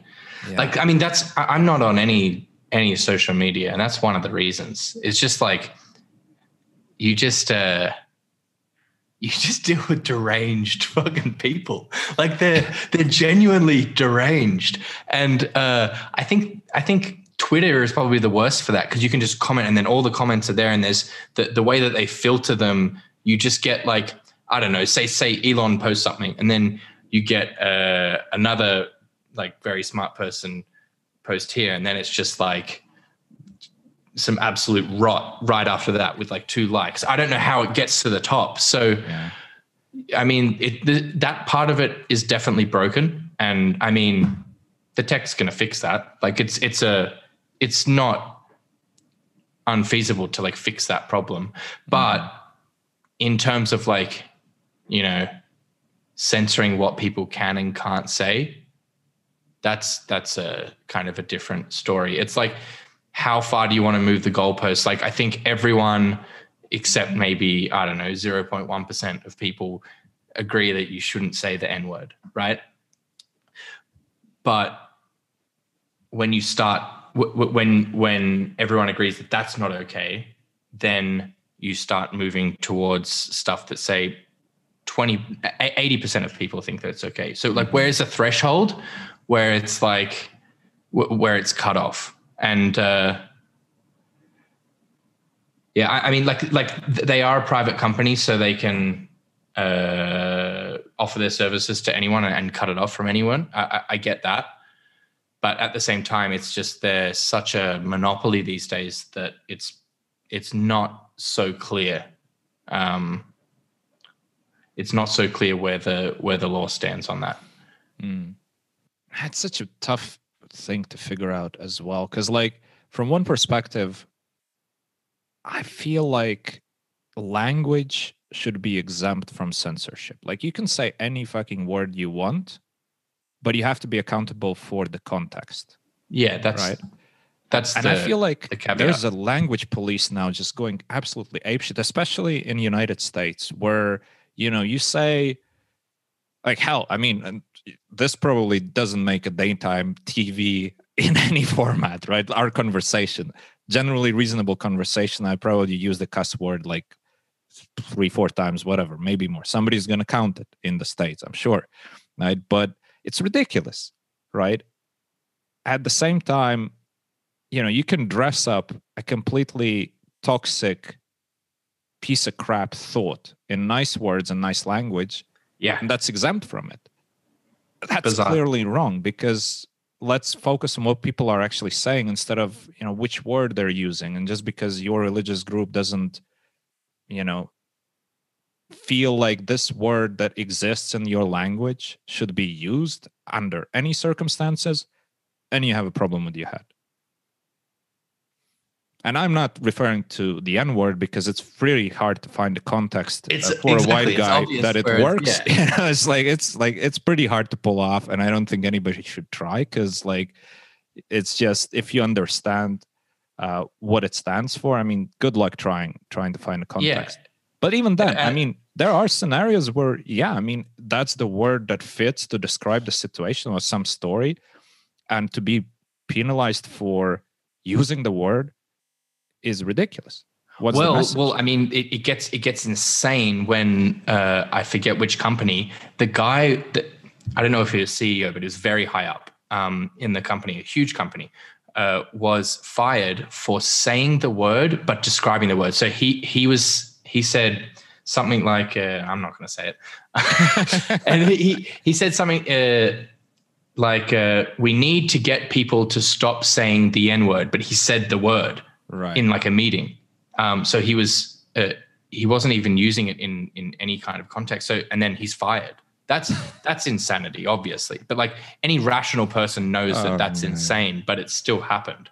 Um, yeah, I mean, oh, the world we live in. It's going to be interesting. I mean, obviously, it's a new thing. The technology ran way ahead of our development as a social species. We're not used i mean this perpetual record it's a scary thing like imagine yeah it was not long ago i could when i was a kid i could say a lot of crap that there's no record of and no recollection and if somebody says like said something crazy uh go fucking prove it you have yeah and that's that's a comfortable world to live in whereas now even kids in like primary school they like everything's on record, you know. So yeah, I'm one day you're running them. for president and somebody's gonna pull out like, hey, you know, when you were 12 years old, these were your views on racism.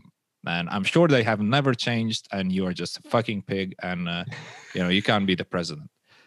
Oh man, it's ridiculous. But I mean, it's well, so culturally, I come from Australia, and I can't think of anywhere in the world that's more, I guess, like vulgar or colloquial with language. Like the the word, yeah, I, can I say? No, uh, yeah, I can say it. The word cunt, the word cunt in Australia is has a completely different context. Like so, you can say like the one of the best compliments you can give someone is you're a sick cunt. That means like you're like a you're an absolute mad dog. Like you're the champ. You're the man. You're a sick cunt right? Maybe for people listening, if you're traveling to Australia, don't try it in the border control. Like no, you can no. If you if you say that in the border control, the guy will laugh. I guarantee it. So, but then then conversely, the one of the worst things you can say is you're a dog cunt. Okay. And then so you're just changing changing the the prefix and it's mm-hmm. gone from one of the best things you can call someone to one of the worst things you can call someone. And then if you use the, the word in any context in the United States, it's like, you know, the worst thing ever. Yeah. But So yeah, two I mean, very just... different border control experiences. yeah, maybe don't don't use those words at, at the U.S. border. or do I mean it, it might be you know a, a, story to tell to your grandchildren of like ah uh, you know one day I went and there was a bit of a misunderstanding and I thought it was about America I supposed to say that it was the other way around never mind now we're Australian yeah crazy Rory, you know what I realized? Um, we started the conversation with the, the little sneak peek of like, oh, we're going to talk about this crazy side bet that you had. Oh yeah, and we're almost run, out of time. And I can uh, I, I can do some more time. Okay, awesome.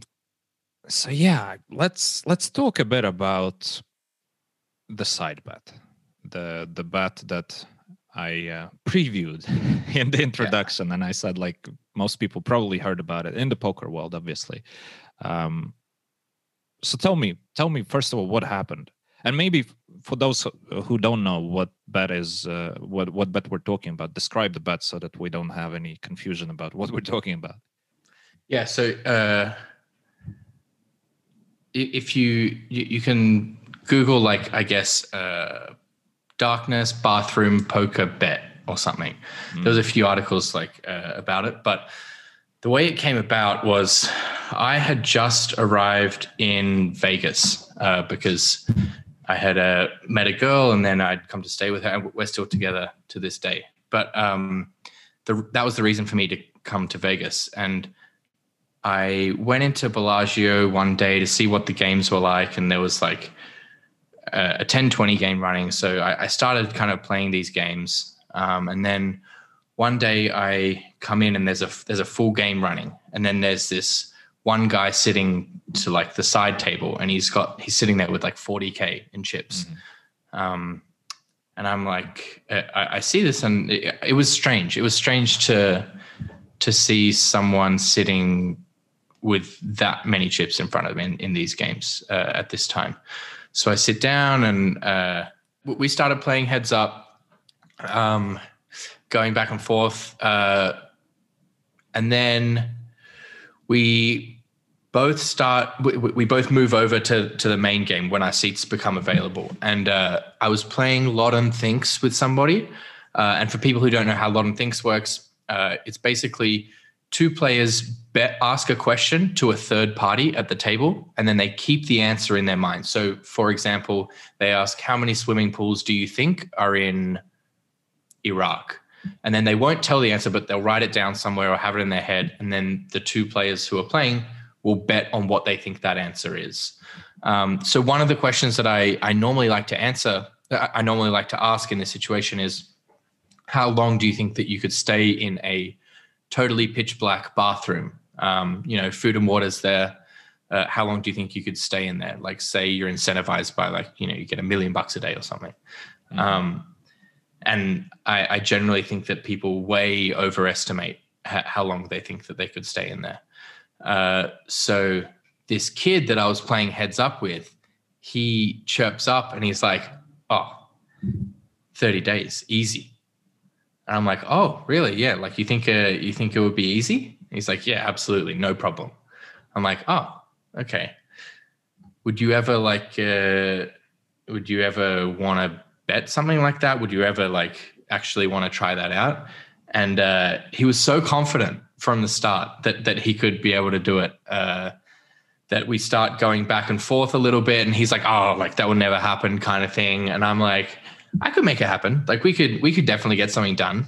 Mm-hmm. Um, and then, I mean, within I want to say 45 minutes, we had the bet booked where it was my hundred thousand to his hundred thousand that he couldn't stay in a pitch black bathroom for 30 days straight, given that he got food, water, all of that kind of thing. Mm-hmm. Um, the initial terms were we had up to two weeks to back out, but you would have to pay a 5K penalty to back out. So everyone in Vegas was like started hearing about this bet. Uh, and everyone was like, "Oh, this is not going to happen. Rich is just going to pay the 5k." There was side bets on like everyone wanted to bet that Rich was going to back out and pay the 5k, or mm. people thought he was going to back out and not pay me the 5k. So I, I, took some action on that as well because I, I, I thought this kid was going to do it, like was was going to jump in there. Um, and then we started. Then when it became clear that it was going to go ahead, uh, I met. Uh, a really talented dude called Ryan. Um, he he did uh, some of the camera work for Sorel Mizzi and Brian Rast boxing match. Mm-hmm. Um, super talented dude. He uh, he set it all up. So we we we found an Airbnb. Um, and the one that I rented, it looked like the master bathroom uh, had a door, when we got there, I realized that it was similar to the archway behind you right now. Mm-hmm. So it was just an open thing. So Ryan had to uh, tape this up with like big, thick polystyrene things. He he made a little door in the polystyrene, and this is like very high ceiling. So it was, it was a huge operation, and he had to black out the entire room, soundproof it, everything. So I think it took him like three full days of working in this bathroom to get everything set up. Um, we did like the the food shopping. There was a bunch of negotiations with the uh, the legal document. Basically, uh, the main sticking point for me was that if anything happened to him, I wanted to be completely absolved legally. Mm-hmm. Like, heaven forbid he slipped and fell, smashed his head, and he's dead. I want to be completely uh, uh, untouchable legally. Mm-hmm. Um, so that was a huge sticking point for me. He initially was unsure about that, but eventually we had agreed on that. And then, yeah, I mean, he he went in. We we turned the lights off, and we had infrared cameras. I think we had five cameras monitoring him twenty four seven. I had a little app on my phone so I could check every time. So I was out like grinding at the Bellagio, uh, watching him on the cameras. Sometimes I had like an intercom where I could talk with him, and then for the food, we randomized uh, the number of days between I think three and six to drop off certain amounts of food. Uh, the reason for randomizing it was uh, we didn't want to give him any sense of how long it had been in between food drops. So I, I didn't want him to know that it was the fourth day or the sixth day mm. or the 23rd day. Uh, so that that was the logic behind that. And then first few days, I was like, this is hilarious. I'm going to win 100K here, no problem. The eighth or the ninth day, I was like, okay, I have a chance of losing here. And I, I kind of started kicking myself because I could have laid this action off at like three to one or something. So I could have, I could have, for people who don't know what that means, I could have bet with others like 33, my 33,000 uh, to their 100,000 that he would do it so so I could completely free roll like two thirds of the bet, like 67k or whatever. Mm-hmm. Um, I ended up hedging like a small amount off. I think it was twenty thousand or something like that. Uh, but I, I let the rest of it ride, and then it got to like 14 days in, and I was like, okay, now I'm very worried because at this point he was functioning completely fine. Like he was stretching, he was doing yoga he was just eating Pop Tarts. He seemed like he was having the time of his life. Um, and then I think it was day 21 that I was like, okay, shit, I need to buy out. Um, and over the next couple of days, we negotiated a buyout of, I want to say 63,000, something like that. Um, well, initially, initially I, I said to him over the loudspeaker, Rich, I have an offer for you. I'll let you buy out for 25,000. And he goes, he goes, kid, are you fucking joking me? you would let me buy out for that much? Um, so that didn't go over too well. And I, uh, I left him in silence when he said that and just left him in silence for another day. And then came back and said, okay, like what, what is a number that you would accept for a buyout? Um, and initially he wanted like 80,000 or something, but uh, managed to negotiate it down to, yeah, around 60,000. Um, which, uh, I mean, honestly, he, he deserves every dollar of that. It was uh, it was a pretty grueling, grueling uh, three weeks for him. Um, do I have any regrets? Yeah, I think I would have made it a lot more difficult for him in hindsight. I gave him like, you know, luxury bath soaps and and this kind of stuff. Uh, I gave him like really nice food. The bathroom was quite large. Um, so yeah, in hindsight, I would have made the conditions a little bit more strict, but I don't think it would have made much of a difference. He he crushed it so easily that he was just going to win. Uh, I think. Yeah. Uh, well, one thing I did overlook was uh, when you meet this guy, you you would never think that he is that he has ever meditated in his life, ever worked on on that kind of stuff. Mm-hmm. Um, and it, on the contrary, he was very advanced with with that kind of stuff. So so that's that was an assumption that I had that had given me a lot of confidence.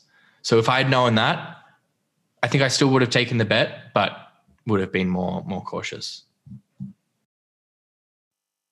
Sounds crazy though for 30 days. Okay, he didn't complete the 30 days, but he was going to 100% yeah, of the time there. But yeah. the thing that it's easy, not only completed, but just breeze through it, uh, seems crazy. Did you talk well, about him after the fact about what was experience was like and um, how did he deal with this? I mean, 21 days in the dark, uh, pretty crazy. Yeah, I mean, anyone that knows Rich is like you'll know that it's it's it's difficult to get like a a a I guess like a really frank answer out of him. So so I'm not sure I'm not sure what he told me was legit or not, but he basically said that it was just the easiest thing he's ever done kind of thing. He never even thought about coming out. There were times he was hallucinating a bit, but he was still pretty comfortable. Um, he missed his family. He he was always wondering what was going on at Bellagio and stuff. Because um, like Vegas poker is like pretty pretty close knit community. Yeah. Close lit, close knit, as in like everyone's in close proximity. Not everyone's friends, you know. But mm-hmm. like, so he he loves the drama, all of that kind of stuff. Um, so he was missing that, but yeah, he didn't give me too much insight into into what it was like in there uh, he basically just said, "Yeah, I just kind of relaxed and chilled out for for a few weeks." And mm. I, I, guess another major uh, mistake that I made was I was basing a lot of my research, but this was after we made the bet anyway. So I was basing a lot of my research on the effects of uh, isolation and sensory deprivation. But though most of those studies were done on uh, prisoners, so your your mindset going into something like this mm. to win 100k when you do this is completely different when you're facing like life in prison and you're in the SHU for because you stab someone you know it, it's just night and day like it, yeah. you can't even draw too many parallels i imagine mm. um, between the two and and some of the other studies i looked at they were in a much smaller area as well whereas he had a lot of room in there it was the size of like a New York City apartment bedroom, you know. Mm.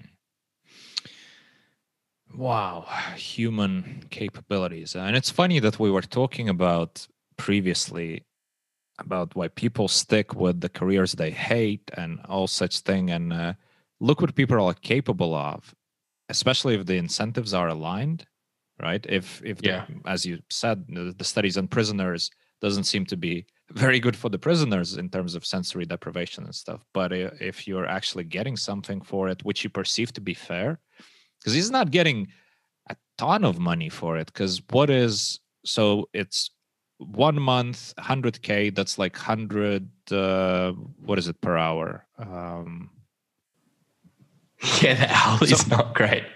Yeah, it's like a bit over a hundred. It's not like insane hourly, right? So it's. I mean, uh, during during those three weeks, I, I, went on a run at Bellagio and, and, made more than he made in the bet. So mm. that was something that that really felt good.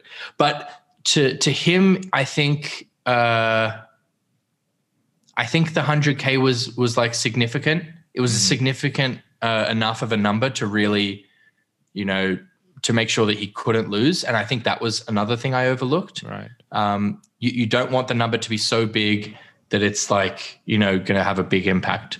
Mm. Um, after after he completed it, and a few a few days afterwards, I got a I got a phone call from a random number at like 10 p.m. at mm. night, and I'm, I'm lying in bed, and uh, I answer the phone, and he goes, "This this guy, I've never spoken to him. Ne- I know who he is, but I've never spoken to him in my life." He goes, "Hey, is this Rory?" And I'm like, "Yeah." He goes, "It's Huck," and I'm like, "Okay, I know that's Huck Seed, but." how does he know that I'm going to know that he's Huck Seed? I guess I mean like that's that's just who he Huck. is. yeah, I'm yeah. Huck. Yeah, it's Huck. Uh, so I want to do this challenge that that you did with Rich, but I'll do it in a concrete bathroom with no food, only water, and you can even put cockroaches in there. But I want to do it for a million. And that's he said this all in one sentence. When at this point in the phone call, I just said, hello. like, like that straight to the point. No, like. oh, so, so, I was like, uh, I mean, I, I, looked into it to see if we could make it happen. Maybe, maybe make a TV show or something out of it. But mm. uh, yeah, we, we, we couldn't get it done. Mm. But maybe, uh, maybe something in the future. It's crazy think, that he would go for something like that. And also like you can even put the cockroaches in. That kind of defeats the purpose. That's food technically. Day 21 that's food. It is but it's like oh man. I mean pretty crazy. imagine them crawling all over you. How, how can you sleep? I mean well let's not forget i mean people went through years uh, in the conflicts like in the pacific people lived through shit um, in the jungles with with all the stench. Have you, have you been to, to Vietnam before? No, I've never been there. It's one if of my go, make go-to sure, destinations. Make sure you go to like the entry to the tunnels. Like these these people lived underground in these like mm. underground not cities, but I guess like underground towns for years. It's it's mm-hmm. insane. And just the entryway is so small that you feel so I, I couldn't even go through and it's just a small tunnel like yeah. underneath. Insane. Yeah i guess everything is a matter of perception because i'm sure you know there's some people in the world who would say like wait what? A concrete bathroom? Like actual thing with the roof? Of course i'm in like please yes. 30 no days? food that's no difference yeah. Yeah like oh no you know no food? Sure. I i don't have any food anyway. Like just give me what clean water you mean? Clean water on the roof? Sign me up. No money oh needed, you gonna pay me? I thought it's the other way around. It's it's crazy. I'm sure it's it's like this and for us it's like oh my god how could you? But that being said do you feel you would ever want and money aside because i mean there's no point to discuss what would be the number etc but for you to sacrifice because I see it as a sacrifice of a month of my life um, for the purpose of gaining money. I don't think I'd be enlightened after experience of 30 days or 40 days. I wouldn't come out the other way of like, oh, I found the meaning of life.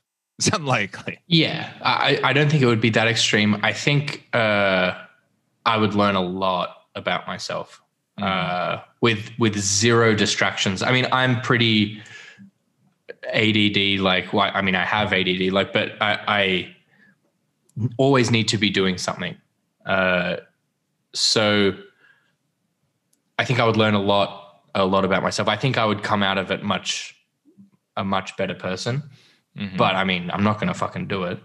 like, I, I mean, like you can probably do that in a much more comfortable environment and stuff. Like, there's no amount. Yeah. Like, sh- okay, yeah, there is an amount. Like a billion dollars, yes, I would obviously do it.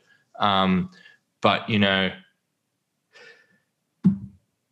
it, it would have to be a free roll as well. So I would never like you know risk any money to do it, or mm. like insane odds, like very very small downside and but but I, yeah, I mean, at this point in my life, uh, I'm not sure. Even at, even at the time, I, I, was trying to think of a number that I would want to do it for, and it, it seemed, especially when I was standing in the room and then turning the lights off, it's a long time. Mm-hmm. Yeah, I mean, and you're right. Of course, you would learn something along the way, but I'd rather go and learn something in three days of silence retreat or something like that. I, I would skip the other couple weeks or you know more. Yeah, it's pretty crazy. Well, I think you might get to a point where okay, you you get those initial benefits. Maybe it's five days, maybe it's seven days, mm-hmm. and then you hit this like I guess emptiness. Um, if it was truly pitch black, um, I think it would be uh, very interesting. Um, but when your eyes adjust and you can start seeing, okay, here are the here's the edge of the bath, here's the shower, here's the fridge, and everything. Like I, I think it probably wears off a lot of the benefits. Yeah, I mean, I, I don't know. I, I can't even imagine myself going through that experience. Funny enough, that Fedor, who we've mentioned many times, he was uh, a big advocate of of making a retreat, and um, for him it was an experience that definitely taught him a lot about himself of just taking a retreat and going somewhere not to an extreme of sensory deprivation and, and such but like really being cut off and remote from from all the luxuries of what we're so used to. Yeah. Yeah. I think personally personally that doesn't that doesn't appeal to me. Um I like the like a soft bed, a you know, hot water, all of that stuff is for me I- imperative. Um, hot water, I, really? yeah, yeah. You know, you get these animals who fucking, you know, jump in the cold shower before their session and stuff. Like, oh, I've, okay. I've done it at water. times, I, and then then it's like not you know never use any any hot showers. And it's like okay you know th- that's that's good for you but that's not for me. Uh, I, I, I like my hot showers. Uh, I mean something something that I do a lot is uh, sauna. So mm-hmm. I, I kind of have have my own sauna here at home. I, I try and do it most days. At the moment I'm trying to do it trying to commit to every single day. That's that's something that is really good for mental strength. Pushing through and uh, pushing through those uh, moments of feeling uncomfortable, like it's this getting too hot, this getting too hot, I'm not going to survive, and then getting over that hill and being like, okay, I'm still alive, I'm still alive, yeah. and yeah, I mean that's been that's been very helpful for mental, but obviously there's a lot of physical benefits to to sauna as well. Yeah, I like how you jumped from "it's getting hot" to "I'm not going to survive." that there seemed like I mean, that's how you feel. Yeah, yeah. Oh, I love sauna. Yeah, I, I just never experienced that, that "I'm not going to survive" part coming in so soon.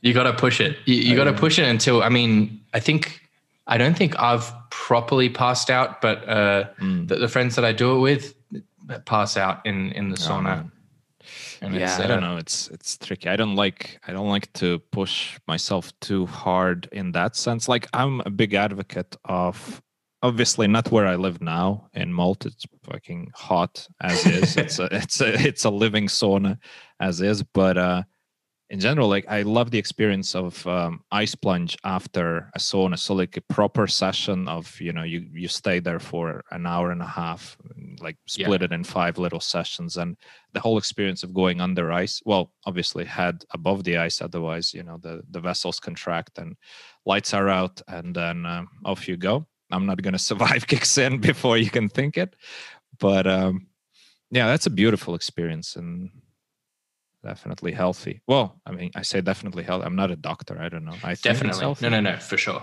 Passing uh, out, probably it, not uh, so healthy. I, I, don't think there's any there's much downside to no. to passing out, going unconscious, like getting choked out, passing out from heat exhaustion. I don't think there's much like long term. Yeah. Uh, well, I don't know. Downsides. Does, doesn't Obviously, it could be good. like death if you're there by yourself, but like you know, you yeah. have friends around you. But if anyone's interested uh, in in saunas, going a bit deeper there, I would recommend just googling Dr. Rhonda Patrick on mm-hmm. saunas, mm-hmm. and yeah, I mean, I can't think of many other things to implement into your daily routine that are going to be better for your health, um, longevity wise. Yeah, I sort of was thinking about getting a sauna in my house here in Malta, but uh, every time I mention the idea to to anyone, including my wife, they are like, "You fucking crazy! You live here. Like, how, how often do you need a sauna? It's hot as is." I'm like, "Yeah, you don't you don't it's understand. Different. There's more yeah. to it. It's not just you know, it's one thing to be like a a heat that you and Vegas is hot, but really oh, dry. Oh yeah, so dry. So you know, every time I come back from the series, um, the temperature difference is like 10 degrees Celsius. In, in, in Vegas, it might be 44 Going back to Malta, it's like 34. Malta is way hotter because the humidity levels are like in the 80% or something. Ooh. In Vegas, it's 10%. So the, the thing that everybody gets is the nosebleeds in Vegas and then static electricity everywhere. Just like can't open a door. It's it's crazy. We had a thing with with a friend of mine with you know living in the same house every time we are in Vegas and then on the way to casino, it's like a game, who's going to open the door? like, is that what, so, so, so, why is that?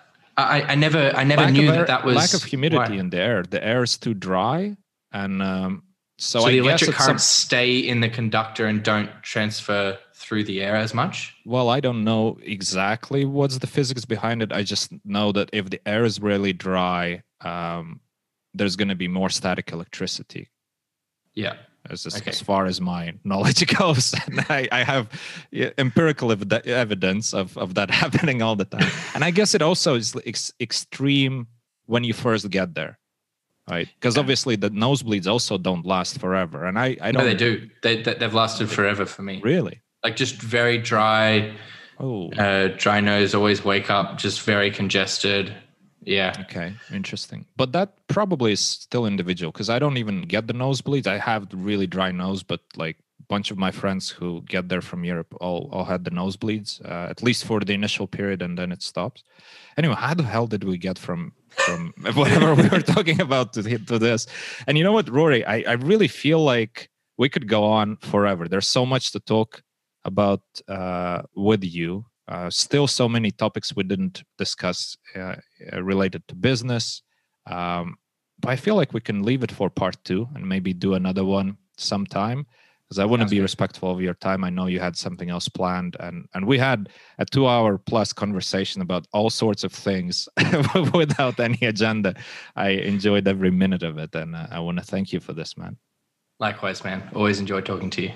Yeah, it's such a pleasure, and um, the final thing I want to say uh, to to people listening is um, check out the description. I'm going to put in links to Rory's project, which I've seen.